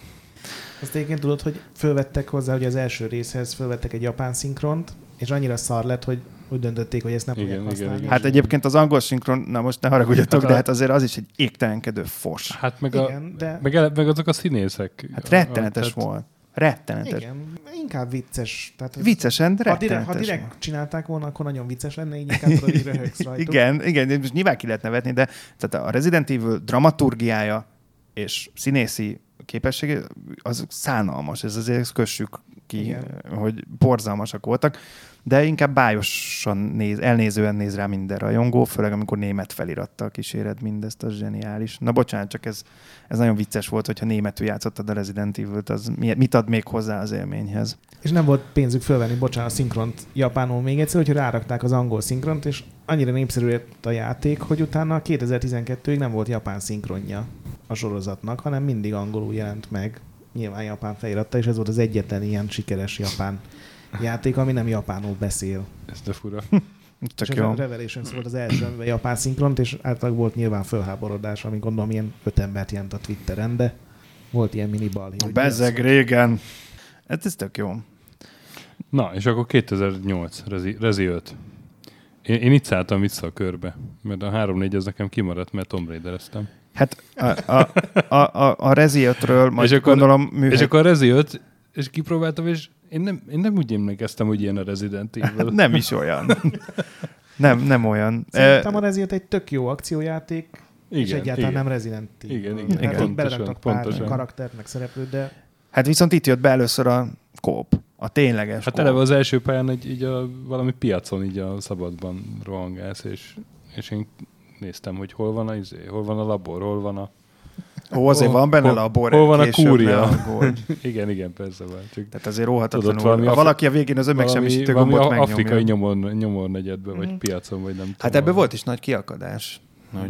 Hogy úristen, a feketéket kell lőni csak benne, tehát nem ment át mindenkinek az üzenet, hogy igen, ez egy játék, és igen, mivel Afrikában játszottik, és vírus terjed el, vagy ez a Las Plagas, vagy Uroborosz, vagy most már nem tudom, hogy Las pontosan Plagas melyik. Ahogy, de emlékszem, hogy volt is belőle ilyen... Nem, ilyen... Las Plagas a spanyol volt.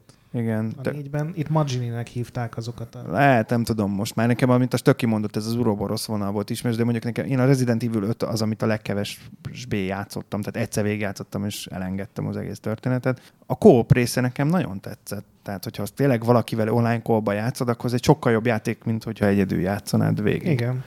Mert főleg már elég buta volt az AI. Hát meglehetősen. Előtte az összes lőszert. Ugye még az ő lőszerét is neked kell. Ja, és lehetett, igen, és cserélgethettetek egymással, meg viszont annyiban jó volt, hogy odajött gyógyítani, hogyha gáz volt automatikusan, de mondjuk az erőforrás menedzsment az sokkal nehezebb volt. Igen, meg azok voltak a mocskos nehéz részek, amikor ugye ketté kellett válni, hogy valaki ment fölül és kapcsolgatta a gépet, a másik meg alul és próbál túlélni az 1 millió. Igen, ezt aztán a Revelationsbe viszont sokkal jobbá csinálták, a 2-be egészen pontosan. Nekem nem volt más igazából. Kópon kívül nem tudok mást mondani erről. Szerintem... Ennyit tudok elmondani Vietnámról. Rohadt jól nézett ki, nagyon faszabosszok voltak benne. Abszolút nem Resident Evil volt. Ugye mondtam azokat a mindenféle kancellált Rezi 4 verziókat. Hát meg a Wesker, bocsánat, azért a Weskerrel itt volt egy nagy összecsapás. Korábban nem volt? Hát, a Wesker az volt máskor is. Volt, hát persze. Kettesben hát is volt. Ő végig a csak azt mondom, hogy a Weskerrel itt van a nagy boss fight. Tehát a Wesker azért ő túlélegette a dolgokat, illetve a 4-ben az ő embere, tehát szerepel, de nem lehetett vele küzdeni, ha jól emlékszem, hanem volt valami Krauser, vagy hogy hívták igen, az emberét, azzal kellett... Grüne Krauser, igen. és vele volt az egy elég nehéz boss fight volt egyébként igen, ott a romok között, és az 5-ben viszont a Wesker ilyen szétmutálódott, már ilyen szuper Wesker, ilyen. Egyébként ez a változata bekerült aztán most a Resident Evil Zero HD remake-be, játszhatsz a Weskerrel, elég meta egyébként, és a Weskernek ezzel a fölgyorsított szuper, meg lézerszemmel lövő, tehát itt fölmerülnek azok a dolgok, amit mondta, hogy valószínűleg bizonyos projekteket így átmentettek, hogy jó lesz ez most süssük el. Ki. Jó, ezt tegyük el ebbe. És aztán most már a legújabb remake-be például a Wesker föltápolt karaktere már játszható, de itt viszont ő volt a fő bosszra, emlékszem, és nagyon idegesítő félórás boss fight van a végén. És puszta ököllel veri szét a hatalmas sziklákat a Krisz az iszonyatos izmaival. Hát, igen. Meg kicsit bugyutácska dolgok voltak benne. És aztán ezt a Wesker karaktert próbálták meg a filmbe is belerakni. Jaj, de hogy ott hogy elbaszták. Mennyire. Ott is napszemüvege volt, azt láttam. Igen, de semmi más. Tényleg semmi más. Napszemüvegével mögül mondott egy borzalmasan rossz színész. Elképesztően ostoba mondatokat. Ennyi volt a Wesker. Semmi súlya nem volt. Semmi súlya. Jó, de itt még csak nem is volt. És a hatosban meg egy totál ilyen másodrendű gonosz, mert kiderül, hogy a tudós volt a gonosz végig. De már az ötösben már nem nyomták őt le? Vagy ő is így fölklónozódott? Hát ő így visszajött, igen. Kicsodát, hát a Weskert? Igen, amikor ilyen kutyák vannak, és szétlődik. Hát fejből lőtték a Weskert a valamelyik filmben, és aztán a következő filmben, mintha mi se történt volna, ott van, azt hiszem. Ja, mert ez, tudod, ez a vírus, ez ilyen, hogy összerakja a T meg a NPO, nem tudom, WHO vírusok, és akkor ezek így összejönnek, de hát ez komolytalan leteszi az egészet. Felhúzom magam. A filmre gondolok. Ne törődj ezzel. Tehát az ötös az végül is a Coop-ban volt újszerű. És akkor 2012 Rezi 6, ami a fősorozat mélypontja, azt lehet mondani. Persze. Ha. Megint attól függ, hogy egyedül játszod-e vagy mással. Nem. Én Coop-ban játszottam, és a legszarabb kooperatív játék, amit valaha játszottam. Nekem ez nem volt. A Leonos vonal, az ugye, mivel alapvetően a Raccoon City-s feelinget hozta vissza, tehát a Resident 2-t próbálja meg bizonyos szempontból hozni, az például nekem bejött, a többi az annyira nem, illetve az Ada Wongos vonal, az tetszett nekem. De ugye azt tegyük hozzá, 5-ös, 6-os már nem a Mikamiék csinálták. Nem. Már bőven. Nem, de ez szerintem nem nagyon baj, mert az újhoz sincsen semmi közük, amit mindenki imád. Amikor a 4-et kezdték el fejleszteni, akkor lett a Capcomnál az a fő felirat a falon, hogy muszáj újítani, és nem lehet visszamenni a régi dolgokhoz, és még a 4 megjelenés előtt, amikor az utolsó verziót már így nagyjából betárolták, akkor kezdték el fejleszteni az 5-öt. És mikor ment el a Capcomtól? Hát a Rezi Zero meg az 1 után. És ugye akkor csinálta meg az Evil Within-t. Igen. Meg a Shadows of the Damned meg még előtt. A Vanquish-hez nem volt köze neki? Nem, az a Kamijának volt. Ez a Kamiya volt. Ugye a Kamiya is elment, ő a Cloverhez. Hát ő alapította a Clovert, aztán... És Okami-ben volt benne. Igen. Az Okami, aztán később ugye a Vanquish, meg a Bayonetta. Ja, a Bayonetta, tényleg. A Platinum az gyakorlatilag a Clovert. Na, igen, szóval, hogy a 4-es, 5-öshöz nekik már nem volt közük. Meg innentől egyikhez se. Igen, és az 5-ös az lett a messze a legsikeresebb Resident Evil, tehát jobban fogyott, mint bármelyik korábbi. És ebből azt vették le, hogy az akcióvonal kéne erőltetni, és szerintem ez egy totális mellé sújtás volt, de abból is, a 6-ból is rohadt sok fogyott. És ugrottunk egy picit ezzel, mert azt érdemes mindenképpen megemlíteni, hogy a 4-ben debutált ez a Mercenaries vonal, ahol azért úgy látszott, hogy próbálják ezt a teljesen sztori nélküli, csak az akció. És egyébként ez a játékmód egészen kinőtte magát. Ez rá is nyomta bélyegét a 6-ra, azért azt látjuk. De látható volt, hogy ez nagyon erősen ment, és ott megjelent a Mercenaries-ből egy külön játék, 3DS-re jött egy Mercenaries versus valami minifing játék. Ez a Mercenaries 3D volt, ugye a launch time. Igen. És aztán jó, jött egy Revelations, majd erről érdemes beszélni nagyon röviden egy mondatot, hogy 3DS-re szintén az is befutott. Meg aztán a Mercenaries, nem azt mondom, hogy annak köszönhetően, de azért ott volt egy Operation Raccoon City, ami viszont csak és kizárólag ugyanúgy, ahogy az 5 és a 6 a co-op, csak ott a csoport co-op, ugye a 4 fős csoportjáték, és a Stars és az Umbrella seregeinek a egymás elleni és a zombik elleni összecsapását modellezte le. Hát mondjuk úgy, hogy egy gyenge közepesen. Úristen, nem ilyen jó. Én nagyon jó indulatú vagyok vele, mert én velem megint az történt, hogy annyira élveztem a már ismert helyszíneken való kalandozást, és még maga a története sem volt rossz, tehát hogy tök jó ráfeküdt az előző játékok történet. Tehát egy csomó elem, rengeteg elem megjelent a régebbi játékokból, egy olyan szemszögből, kicsit ilyen Rosencrantz és Guildenstern, hogy mindig történt valami, akkor ők így oda hömbölögtek, és ez abszolút ez volt ez a játék, hogy találkoztál fontos kulcsmomentumokkal, de egy teljesen más szemszögből, és egy utcával vagy egy sarokkal odébb történtek a Resident Evil 2 vagy 3 eseményei, te meg közben ott működtél közre, és csináltad a saját dolgodat. Ez nekem tökre bejött, az más kérdés, hogy mint játék egyáltalán nem volt jó. Hát akkor gondolom nálam ez azért van, mivel abszolút nem kapcsolódok ennyire én érzelmileg ezekhez az eseményekhez.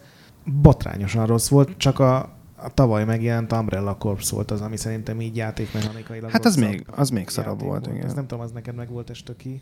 Az egy nem, valami... nem. Borzalmas volt. Pici hát, olvastam, hogy nagy parasztlázadás volt belőle, de... Iszonyatosan rossz volt. Hát én így online eljátszogattam el, de mondom, én ezért vagyok, tehát nem vagyok jó alany erre, mert annyira kötődöm érzelmileg az összes ilyen helyszínhez, dologhoz, karakterhez, hogy valószínűleg én sokkal engedékenyebb vagyok ilyen szempontból, de azért a... Te vagy az a Star Wars rajongó, aki otthon őrzi a Holiday Specialt. És nem ironikusan nézi meg. Igen, és komolyan gondolja. De sajnos objektíven be kell látni, hogy ezek tehát ez a Mercenaries-ből kifejlődő csak natúr akcióvonal, ez nagyon rányomta a bélyegét ezekre az évekre, és nem tett jót a szériának. Hát igen, ja. És akkor így jött a 7-es, ami... Igen. Még azért nem menjünk el a 6-os, mert anélkül, hogy nem mondjuk ki a zsiráf szót. Ó, igen, a remek borító.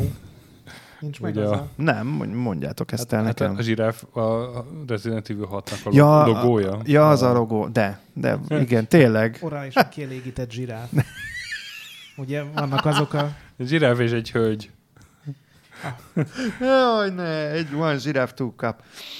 És jaj, hát ez szörnyen. Most már ezt fogom látni. Nem volt? Nem volt, meg nem vettem, nem néztem így. Ez hónapokig dominálta a Tumblr-t. Ez egy... Nagyon, én mondom, én a kis Resident Evil mennyországomban élek. Hogy mentél el emellett? Jaj, köszönöm, hogy elrontottátok nekem ezt. Na majd átküldöm neked, ahol bevarajzolva. Nem látom, hát most magam előtt van, és tényleg látom. Hát ez szörnyű. Tartja a kezét a zsiráfa, hölgy hátára. Mielőtt tovább menjünk egyébként a hétre, vagy nem tudom, a zsiráfon kívül van-e még bármi érdekes a 6-ban, de egyébként mindegy, több szálon futó, alapvetően tényleg egy akció. 3 kampány volt benne. 3 kampány plusz az Édavong megoldás, amiben próbáltak egy kicsit a logikai feladványokat erőltetni. Hát de a Resident Evil-ös értelemben, tehát a... Persze. Gyűjtsél össze egy Rubint, egy... És szerintem egyébként az irányítás lett itt normális TPS, tehát ezt mondjuk azért elmondhatjuk róla, és itt már nem volt ilyen erőforrásmenedzsment probléma, lőni kellett, mint a barom, meg rohangálni, alapvetően ennyi, és meg boss fightok. Na, és akkor így jutottunk el a 7-eshez, ahogy mondod. De még egy pillanat. Még nem. A Revelations. Kurva Resident Evil játék. Igen. Imádod, mi? Ne, csak a Revelations kapcsán érdekel, mert azon átfutottunk, hogy ugye ott volt egy 3DS-es megjelenés, pont ebben a 2010-es évek eleje. Mindenki ünnepelte, hogy végre egy nem elbaszott kísérletezős akció örült. És egyébként 3DS-en tényleg ez kimagasló játék volt, azt azért tegyük hozzá. Igen, baromi jól nézett ki. Tehát akkoriban ez egy tök nagy élmény volt, hogy sikerült egy kicsit klasszikus játékmenetet megidéző, tök jó játékot összehozni, és aztán ez kapott egy HD remake-et, hogy nem, és aztán kapott egy folytatást is, ami meg már nem 3DS-es volt. Nem, az 360 PS3. Igen, 360 PS3, aztán ebből az is kapott egy HD remake-et természetesen PS4-re. És az ugye a második az epizódikusan jelent meg. Szerintem az nem remake, az egyszerre jelent meg a 4 platformon, meg PC. Illetve PS Vitára kiadták a Revelations 2-t, és tehát, ha éltél már 40 másodpercig töltő játékot, ami minden pályaszakaszt kurva lassan tölt be, akkor az volt az. De ezzel együtt szerintem a Revelations 1 is, meg a 2 is egy teljesen vállalható, szórakoztató cucc volt. Hát én itt is azt mondom, hogy old school volt, és nem a jó értelemben, hanem egy csomó ilyen negatív dolgot vett. Tehát én tényleg nem vagyok a sorozatnak a rajongója, tehát nekem pont azok a részek tetszenek, ugye a 4 meg az 5, amivel nem feltétlenül az ős fanok nem értenének egyet. Nekem a Revelation is az volt, hogy a 3D-es az technikailag zseniális volt, amikor megjelent konzolra, akkor nyilván kicsit azért hát puritánabbból nézett ki. De a 2 sem volt egy szép játék, viszont ami engem iszonyatosan megfogott, az a raid mód a 2-ben. Jaj, ne tudd meg Mazura, hogy rácsúsztunk arra a szar raid módra, úristen, hogy utáltam. Nekem könyörgött, hogy álljak meg, mert túl elől mentem. Ott, hogy az ugye ilyen pici játék. Ez mondjuk az életben is mindig ezt csinálja. Igen. Ilyen pici pályaszakaszokat jelent, és gyakorlatilag 1000-szer végig lehet rajta menni, és Diablo módra esik a random shotgun.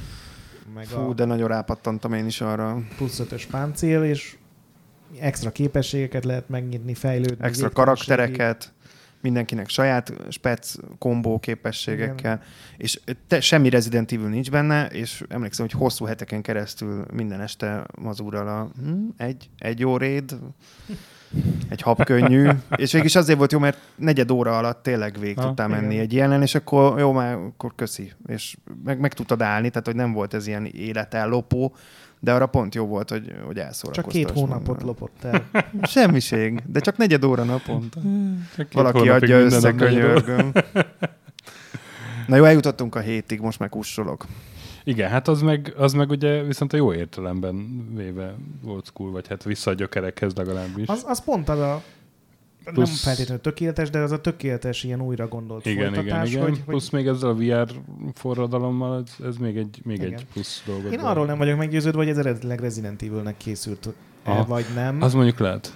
Ezt gondolom 10 év múlva majd kiderül, de én simán elhiszem, hogy a Capcomnál valaki csinált akár egy VR tech demót, és abból ugye ezt a kicsen demóval demozták nagyon-nagyon régóta már.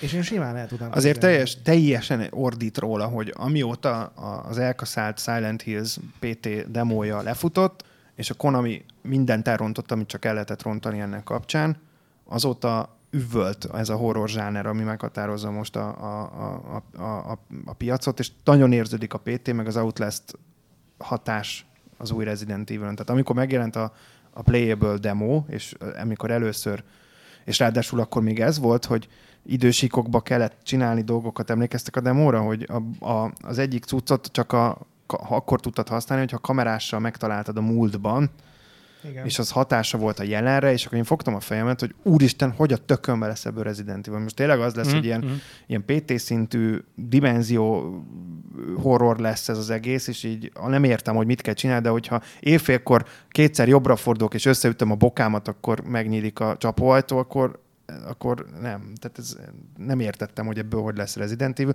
és nagyon megkönnyebbültem. Egyébként Resident Evil lett belőle? Én nagyon keveset játszottam vele, mert túl horrorisztikus VR-ben nekem be kell vallanom. Én 1 órán keresztül játszottam VR-be, és aztán végigjátszottam simán. Én rosszul lettem az irányítási megoldásoktól. Ugye kétféleképpen is lehet vele játszani. Most PS4-ről beszélgetünk, mert ugye még csak PlayStation 4-en lehet VR-on játszani. Elvileg egy év múlva lesz majd PC-n is, Vive-ra meg Oculus Rift-re elérhető a VR rész, de jön majd, tehát ez csak egy ideiglenes exkluzivitás. Úgy van megoldva, hogy a kontroller jobb karját, hogyha forgatod, akkor kétféleképpen beállíthatod, vagy ilyen fokok mentén mozdulsz, hogy 15, 30, 45 vagy 90 fok, vagy folyamatosan morzogsz körbe, mint egy FPS irányításban, hogyha simán kontrollerrel játszanád. Ennek az volt a folyamánya, hogy ahhoz, hogy ne zavarodjak össze, áttettem folyamatosra. Viszont ha folyamatosan fordulsz, akkor ugye elfelejtettem a fejemmel fordulni, és inkább úgy játszottam, mint klasszikus kontrollerrel játszanék, és körülbelül 30 perc után ilyen hidegizzadtságos, émelygős hányinger lett rajtam úrá, mert egy kanapén ülve ez a folyamatosan ilyen forgolódó, mint ahogy most a hangom is elment, bocs.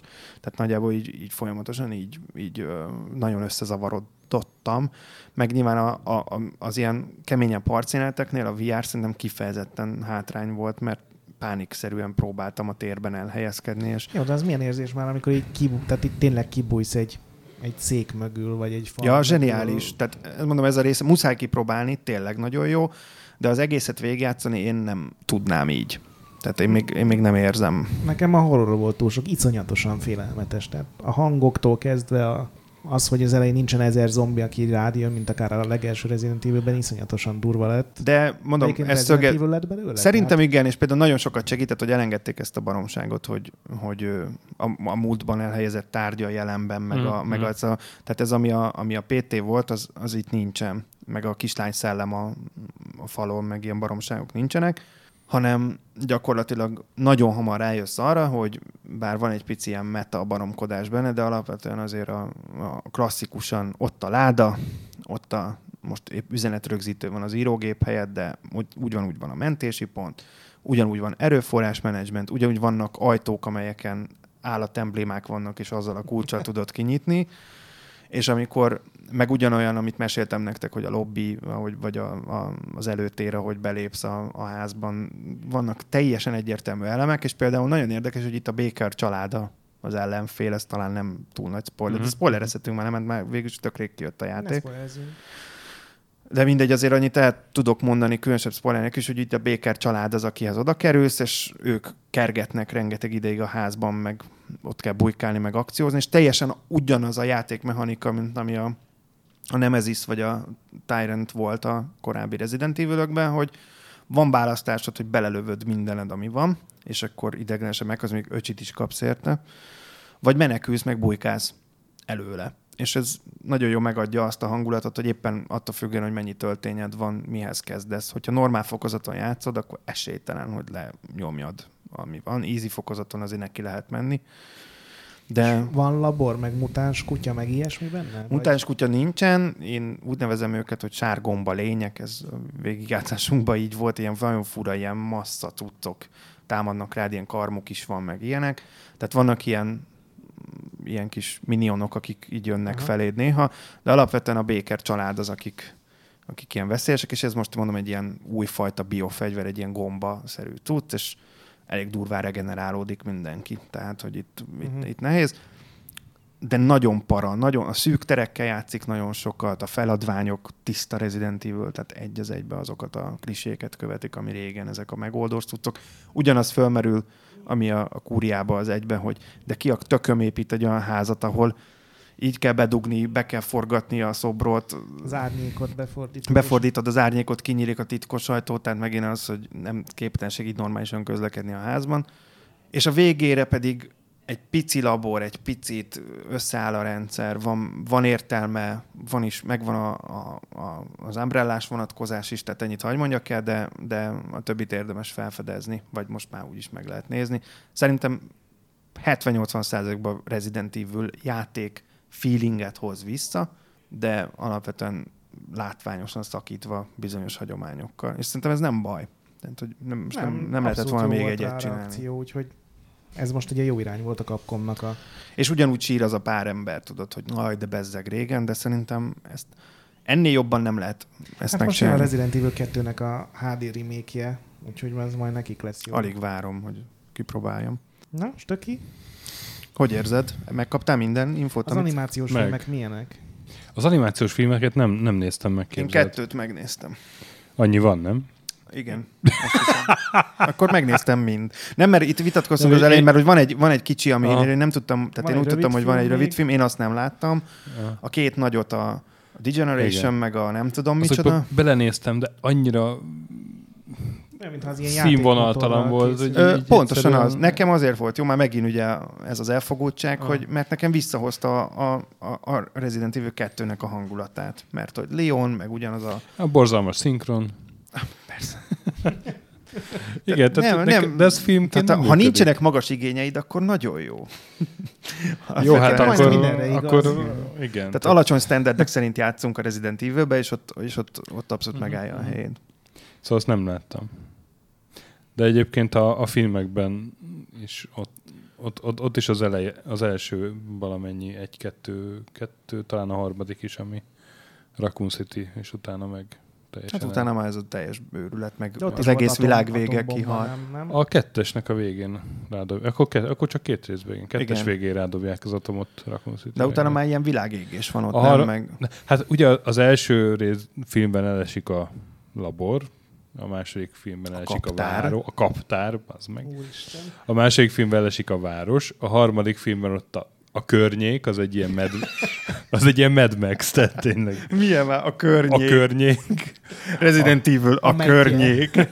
És akkor a negyedik filmben van az, azt hiszem, hogy de az a baj, hogy összefolyik. Ott van az, hogy a Antarktiszon vannak, a sarkon. Hát azt nem tudom, de ott már volt ilyen Tokióban elterjedő cucc, meg nem tudom, hogy ilyenekre emlékszem. Igen, a negyedik...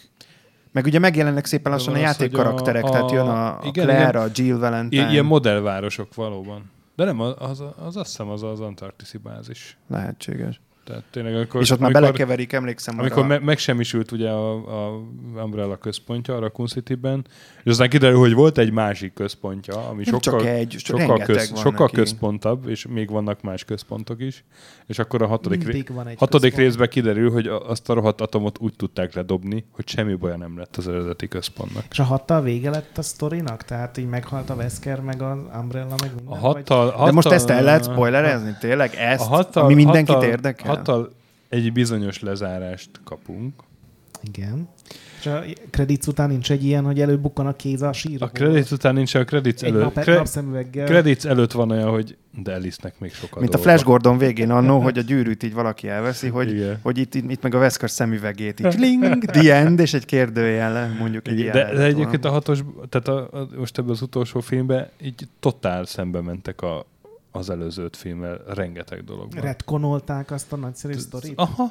Úristen. Tehát például az elsőben, vagy a másik filmben van, hogy a Red Queennek meg ugye a kislány mesterséges intelligencia. Az egyben volt a Red Queen. Igen, de hogy megmagyarázzák, hogy az kinek a lánya volt. Az valamelyik tudósnak volt a lánya. Az nem, lehet.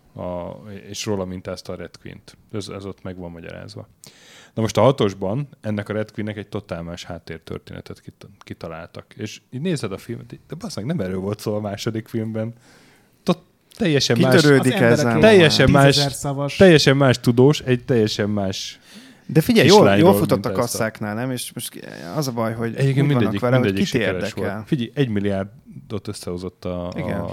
Tehát játékadaptáció, majdnem az 5 film. Ezt szögezzük le, játékadaptáció sikeres. Nem hozott ennyi pénzt összesen, mint amennyit. Mármint, hogy úgy értem, hogy széria, mert volt, amiben több volt. Ez így van. De a Resident Evil széria a moziban a legsikeresebb játékadaptáció. Jó, mondjuk a Gret az mindjárt mondja, hogy Pokémon, vagy nem tudom, de... De mi? Moziban? Hol? Moziban? Most animációs. Meg a animációs. Jó. Hát rajzfilm. Most... Rajzfilm, csak tudod, ilyenkor mindig behozza, hogy de hát a Pokémon... Hát de az meg, hogyha így van... Jó, nem, ezt elfogadom, de most filmadaptáció. Én nem fogadom el, én a Pokémonból semmit nem fogadok el. Mi az, hogy nem fogadod el a Pokémon? Elértünk az érvszintű vitázásra, úgy érzem. Jó. Charizard, bazd meg. Na de hogy tudod, hogy ki az. Persze, Edvi Tim is adás óta nem megy ki a fejemből. Viszont azt tudtad, hogy van egy olyan Resident Evil játék, amiből 1 darab van csak? Melyik? Resident Evil Bioterror. És az egy dubai játékteremben van 1 darab. Még ők csinálták, de a Capcom engedélyével, tehát hivatalos. És egy ilyen kurva szar VR játék, csak ugye már 4 vagy 5 éves, tehát akkor tényleg ilyen nagy szám lehetett, hogy van pár ilyen háttér, ilyen kör alakú háttér, és jönnek a zombik minden irányból, és egy ilyen műanyag puskával tudsz rájuk lövöldözni. Azonnal játszanám egyébként. De mondom, nincsenek nagy igényeim a Resident Evil kapcsán. De milyen durva, hogy 1 darabot csináltak belőle. Kemény. Hát Dubaj mondjuk, gondolom. Ja. Hát most gondolom, hazamész, akkor megnézed a repülőjegy árakat Dubajba. Persze. Vagy csak megnézem a videót róla, és aztán ennyiben kiismerül a történet. Na, szóval próbáljátok ki a Resident Evil 7-et, én azt mondom, mert szerintem... Jó, én kifogom. Én kíváncsi vagyok rá. Próbáld ki a VR-t, hogyha szereted. Én mondom, nekem túlzás. Én nem vagyok egy VR fan. De ez nem VR. De ez működik. Ez az első ilyen AAA. Ugye ez meg a Tamper volt, ami nálam így, az ritmusjáték. Az lehet, de 10 perc után engem idegesít a VR, így jójózik a szemem, és fáj a fejem tőle. Ja, ilyen nekem csak az ilyen Keep Talking and Nobody Explodes, meg az ilyen fix, pontos, szabaduló szoba jellegű cuccok az, ami szerintem VR-ben jól működik. Inkább itt a mozgás, tehát itt a motion sickness. Ez egyébként igen. Ez jó, hogy mondod, mert voltam olyan szabaduló szobában, ami VR-os volt, és ott nem volt sok bajom vele. Mert ennyi, hogyha fix nézőpontos az egész cucc, tehát például ezért epekedve várom azt, hogy visszahozzák, ami egyébként a Wii és a PlayStation 3-nál a Move-val visszajött egy kicsit a rail shooter játékok. Epekedve várom, hogy ez visszajöjjön a VR-be. Tehát mert akkor jó, hogyha fix helyen vagy, nem tudom, a London Heights-szel játszottatok-e a VR World-be. Ja. De hát ott a lőteres részét, én bolondja vagyok annak az egésznek, meg az autós üldözéses részén imádtam. Hát igen, csak azok ilyen seggegyszerű. Az. Hát mint, a Resident Evil én ezért várom. Cuccok sokkal összetettebbek. De még nekem már az így túl sok volt. Tehát én a Time Crisis-szerű handparádét imádtam ebben. Nagyon, vagy a House of the Dead-et. Tehát, hogy ezt hozzák vissza ezeket a dolgokat. Gondoljanak az egyszerű emberekre. Na Stöki, és még egy fun fact-et megereszthetek? Ereszt egy utolsó fun fact-et, mert már másfél óra fölött vagyunk. 98-ban a George Romero-val csináltattak egy Resident Evil 2 TV reklámot, és ez annyira megtetszett a Sony-nak, hogy megvették a Resident Evil jogokat, filmjogokat, és a Romero-nak adtak zsákpénzt, hogy írjon forgatókönyvet és rendezzen filmet. És megírta a forgatókönyvet, és leadta, és jött a Yoshiki Okamoto, és azt mondta, hogy ez egy szar, ki vagy rúgva. Mindezt egy telefonbeszélgetésben. Ez kellemes, nem? És a Romero sose játszott játékkal, a Resident Evilről annyit tudott, hogy az első résznek a végigjátszását adották neki VHS-en, de állítólag ilyen teljesen a játékhoz hű sztorit írt, ugye a maga módján, tehát ez nem volt ilyen túlgondolt, meg ultramodern, meg akármi, de majdnem volt egy George Romero-s zombis Resident Evil, ilyen igazi horror. Film, aha. Lett volna egy jó Resident Evil film, úristen. Igen, hát valószínűleg nem lett volna egy túl kombinált darab, de biztos, hogy működött volna. Az egyszerű emberek, erről beszélünk. Hát, nézd, most egy Resident Evil filmek se túl kombináltak. De hogy nem, hát te mondtad, hogy már nem tudom kinek a klónozott kukanya a másik bázisból, amit úgy núkoztak le. De nem, ez nem bonyolult, ez csak szimplán egy baromság. Igen. Tehát nem az van, hogy annyira túl bonyolították, igen, hanem tele van baromság. Találjunk ki még nagyobb dolgot, mint ami az előző filmben volt. És el tudom képzelni a kreatív meetinget, ahol mindenki rálicitál, és legyen kislánya, legyen benne, és a klón legyen, és az föltámadjon. A kisfiúk a homokozóban, tényleg. Tehát simán lehet, hogy összegyártak a gyerekeiket a producerek, és akkor találjátok ki valami jó Resident Evil-t. Kijöttek, hogy Alice-nek 1000 klónja van. Igen. Hogy kezdődjön úgy, hogy azt hiszi, hogy ez már volt, de aztán kiderül, hogy ez egy kísérlet. Az bazd meg mi volt? Egy ilyen 20 perc után leadták a Resident Evil 1-et, majd 20 percnek kiderült, hogy ez nem az 5. És akkor így emlékszel, hogy volt egy, ami ugyanúgy kezdődött, mint az 1 vagy a 2, vagy igen, nem tudom. És ilyen, de gyakorlatilag leadták ugyanazt a jelenetet, ahogy indult, aztán kiderült, hogy ja, mert hogy ez ő a klónja, és újraéli, és aztán már az Isten tudja, hogy mi volt. A 3-as végén, amikor kiderül, hogy ott a nem tudom melyik kaptárban, vagy hogy hívják azt, kaptár, ilyen golyókba, ilyen nagy golyókba van 1000 Alice klón. És ez mennyire ez elveszít az élét? Ez volt a nagy cliffhanger, és a negyedik elején ott látjuk az összes Alice klónt, akik meghalnak. Mert hogy vágták volna el? Tehát így homlok csináltak, hogy úristen, bazd meg, ez rohadt sok cégéi lenne. Öljük meg mindet. Igen, és meghalnak. És halljanak meg. Hát szóval ez egy szörnyű dolog. Jaj. De lehetne azért egy jó Resident Evil filmet csinálni, hogyha valaki akarna, nem? Igen. Szerintem egyébként arra a Resident Evil 2 lenne a legalkalmasabb, mert az egy tök jó környezet, egy ilyen zombi támadás alatt álló város. Nyilván ez a full klisé, ez a kezdő rendőr első napja, meg egyébként tök igazad, úgy megnéznék egy olyan filmet, általában a legtöbb zombis film teljesen posztapokaliptikus világba viszel, és olyan szívesen néznék olyan filmet, ahol sokkal többet foglalkoznak azzal, amikor még csak úgy kialakulgat, mint a Shaun of the Dead-be, amit imádtam, hogy egy darabig nem veszik észre, hogy zombi apokalipszis van. Igen. És hogy mennyire én lennék ez. És hogy annyira el tudom képzelni, hogy ez nem egy ilyen gyors, nem egy ilyen hirtelen lefolyású történet, és nagyon szívesen néznék egy olyan filmet, amikor így, hú, mi volt az, meg mi történt? Az első 5 percet, tudod, amikor a kredit alatt lemegy, hogy éppen, hogy valaki megharapnak. Igen, tehát hogy ez annyira izgalmasabb téma, mint az, amikor már minden ki van üzélve, át van fertőzve, már mindenki halott, és akkor egymást ölik az emberek ilyen kolóniákba, meg Mad Max sivatag, meg minden ilyen őrület, hanem mint a World War Z is tök jól próbált ezzel egyensúlyozni. Jó, hát én szeretem. Igen. Én szeretem, ne haragudjatok érte, de én... Nem, azt szerintem egy tök jó film, aminek semmi köze nincs a könyvhöz. Az biztos, hogy semmi köze nincs, de ott legalább eljátszottak az a gondolata, hogy milyen, amikor kitör, és nem az, hogy 3 perc alatt vége a világnak azonnal. És például, hogy tök jó lenne egy ilyen Resident Evil, hogy klasszikusan ez a lassú, totyorgó zombika, hogy átalakulnak, hogy még próbálják vagy féken tartani ezt az egészet, de egyre nehezebb. Igen. Szerintem az állat lenne. Nem köszön a postás. Nem veszed észre, mindig meg. Az milyen jelenet volt, amikor full másnaposan kimegy Cornettóért. Csak morog a izé. Megcsúszik a vérem, vagy mi a beleken, és kiveszi a izét, egy véres kéznyomót van, kiveszi a kornett, becsukja, lerakja az aprót, közben zombiként jön ki a zombi tulajdonos. Nem ad aprót a zombi koldusnak. Bocs, nincs, nem. Hát az a jelenet, az szerintem minden idők legnagyobb zsenie. Igen, az egy jó film volt. Imádom azt a filmet. Abba kejtett haigálnak. Hát, és hogy mit ne. Ja, mindenki nézze meg ezt a filmet. Ezt most akkor legyen már ez egy ilyen... Igen. Mi volt a magyar címe? Haláli hullák. Haláli hullák. Bocsánat, de Shaun of the Dead. Nézzétek meg, mert zseniális. Illetve most, bocsánat... Tényleg a magyar filmcímfordítókat... Hát én ezt... Vannak külön bugyor nekik a pokolban, nem? The Girl with All the Gifts, ezt néztétek? Láttátok egyébként? Most ezt az új filmet? Nem. Ezt is javasolnám egyébként. Már csak azért, mert érdekesen... Nem tudom. The Girl with All the Gifts. Valami... A lánya. A lánya minden ajándékokkal. A lánya kaptár-szerű ajándékokkal. Fogalmam sincs, mi a magyar címe. Hú, a Löréd című film. Azt hiszem Löréd volt a címe. Magyar cím, a tökös, a török, az őr, meg a nő. Jaj. Azért, mert egy évvel korábban volt a ravasz az agy. És két füstölgő puskacső, és valami hasonló. Nagyon sokáig nem néztem meg azt a filmet a magyar címe miatt. Pedig ez az eredeti címe. Mi, hogy török, az őr, a nő, ja, nem.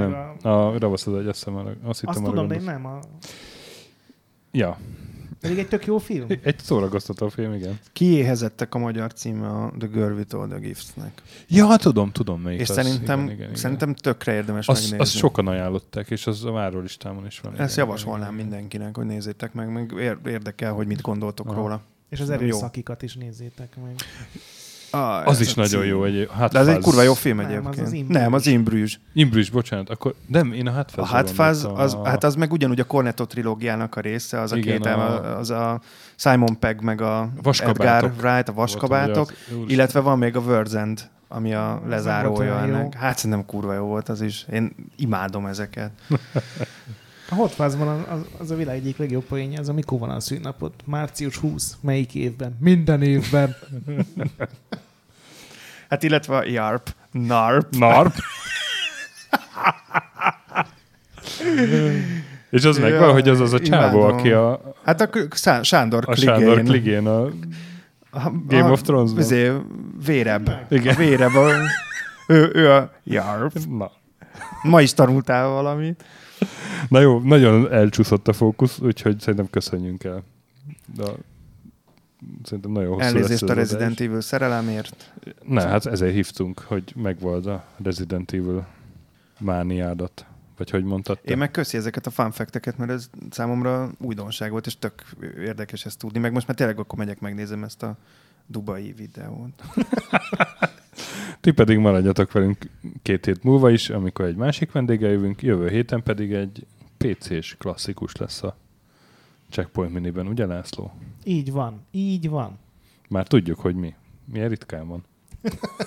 Igen, csak azért, mert mára volt időzítve a felvétel, ami nem fog megszületni, de na, mindegy. Szóval addig is mentsetek sűrűn, játszatok sokat, főleg boss fight előtt. Ja, ez volt. Játszatok sokat a boss fight-t is sokat kell játszani, igen. És a nagy pixel gyönyörű. Meg a kevés poligon is. Igen. Hát ez nem annyira, de... Sziasztok.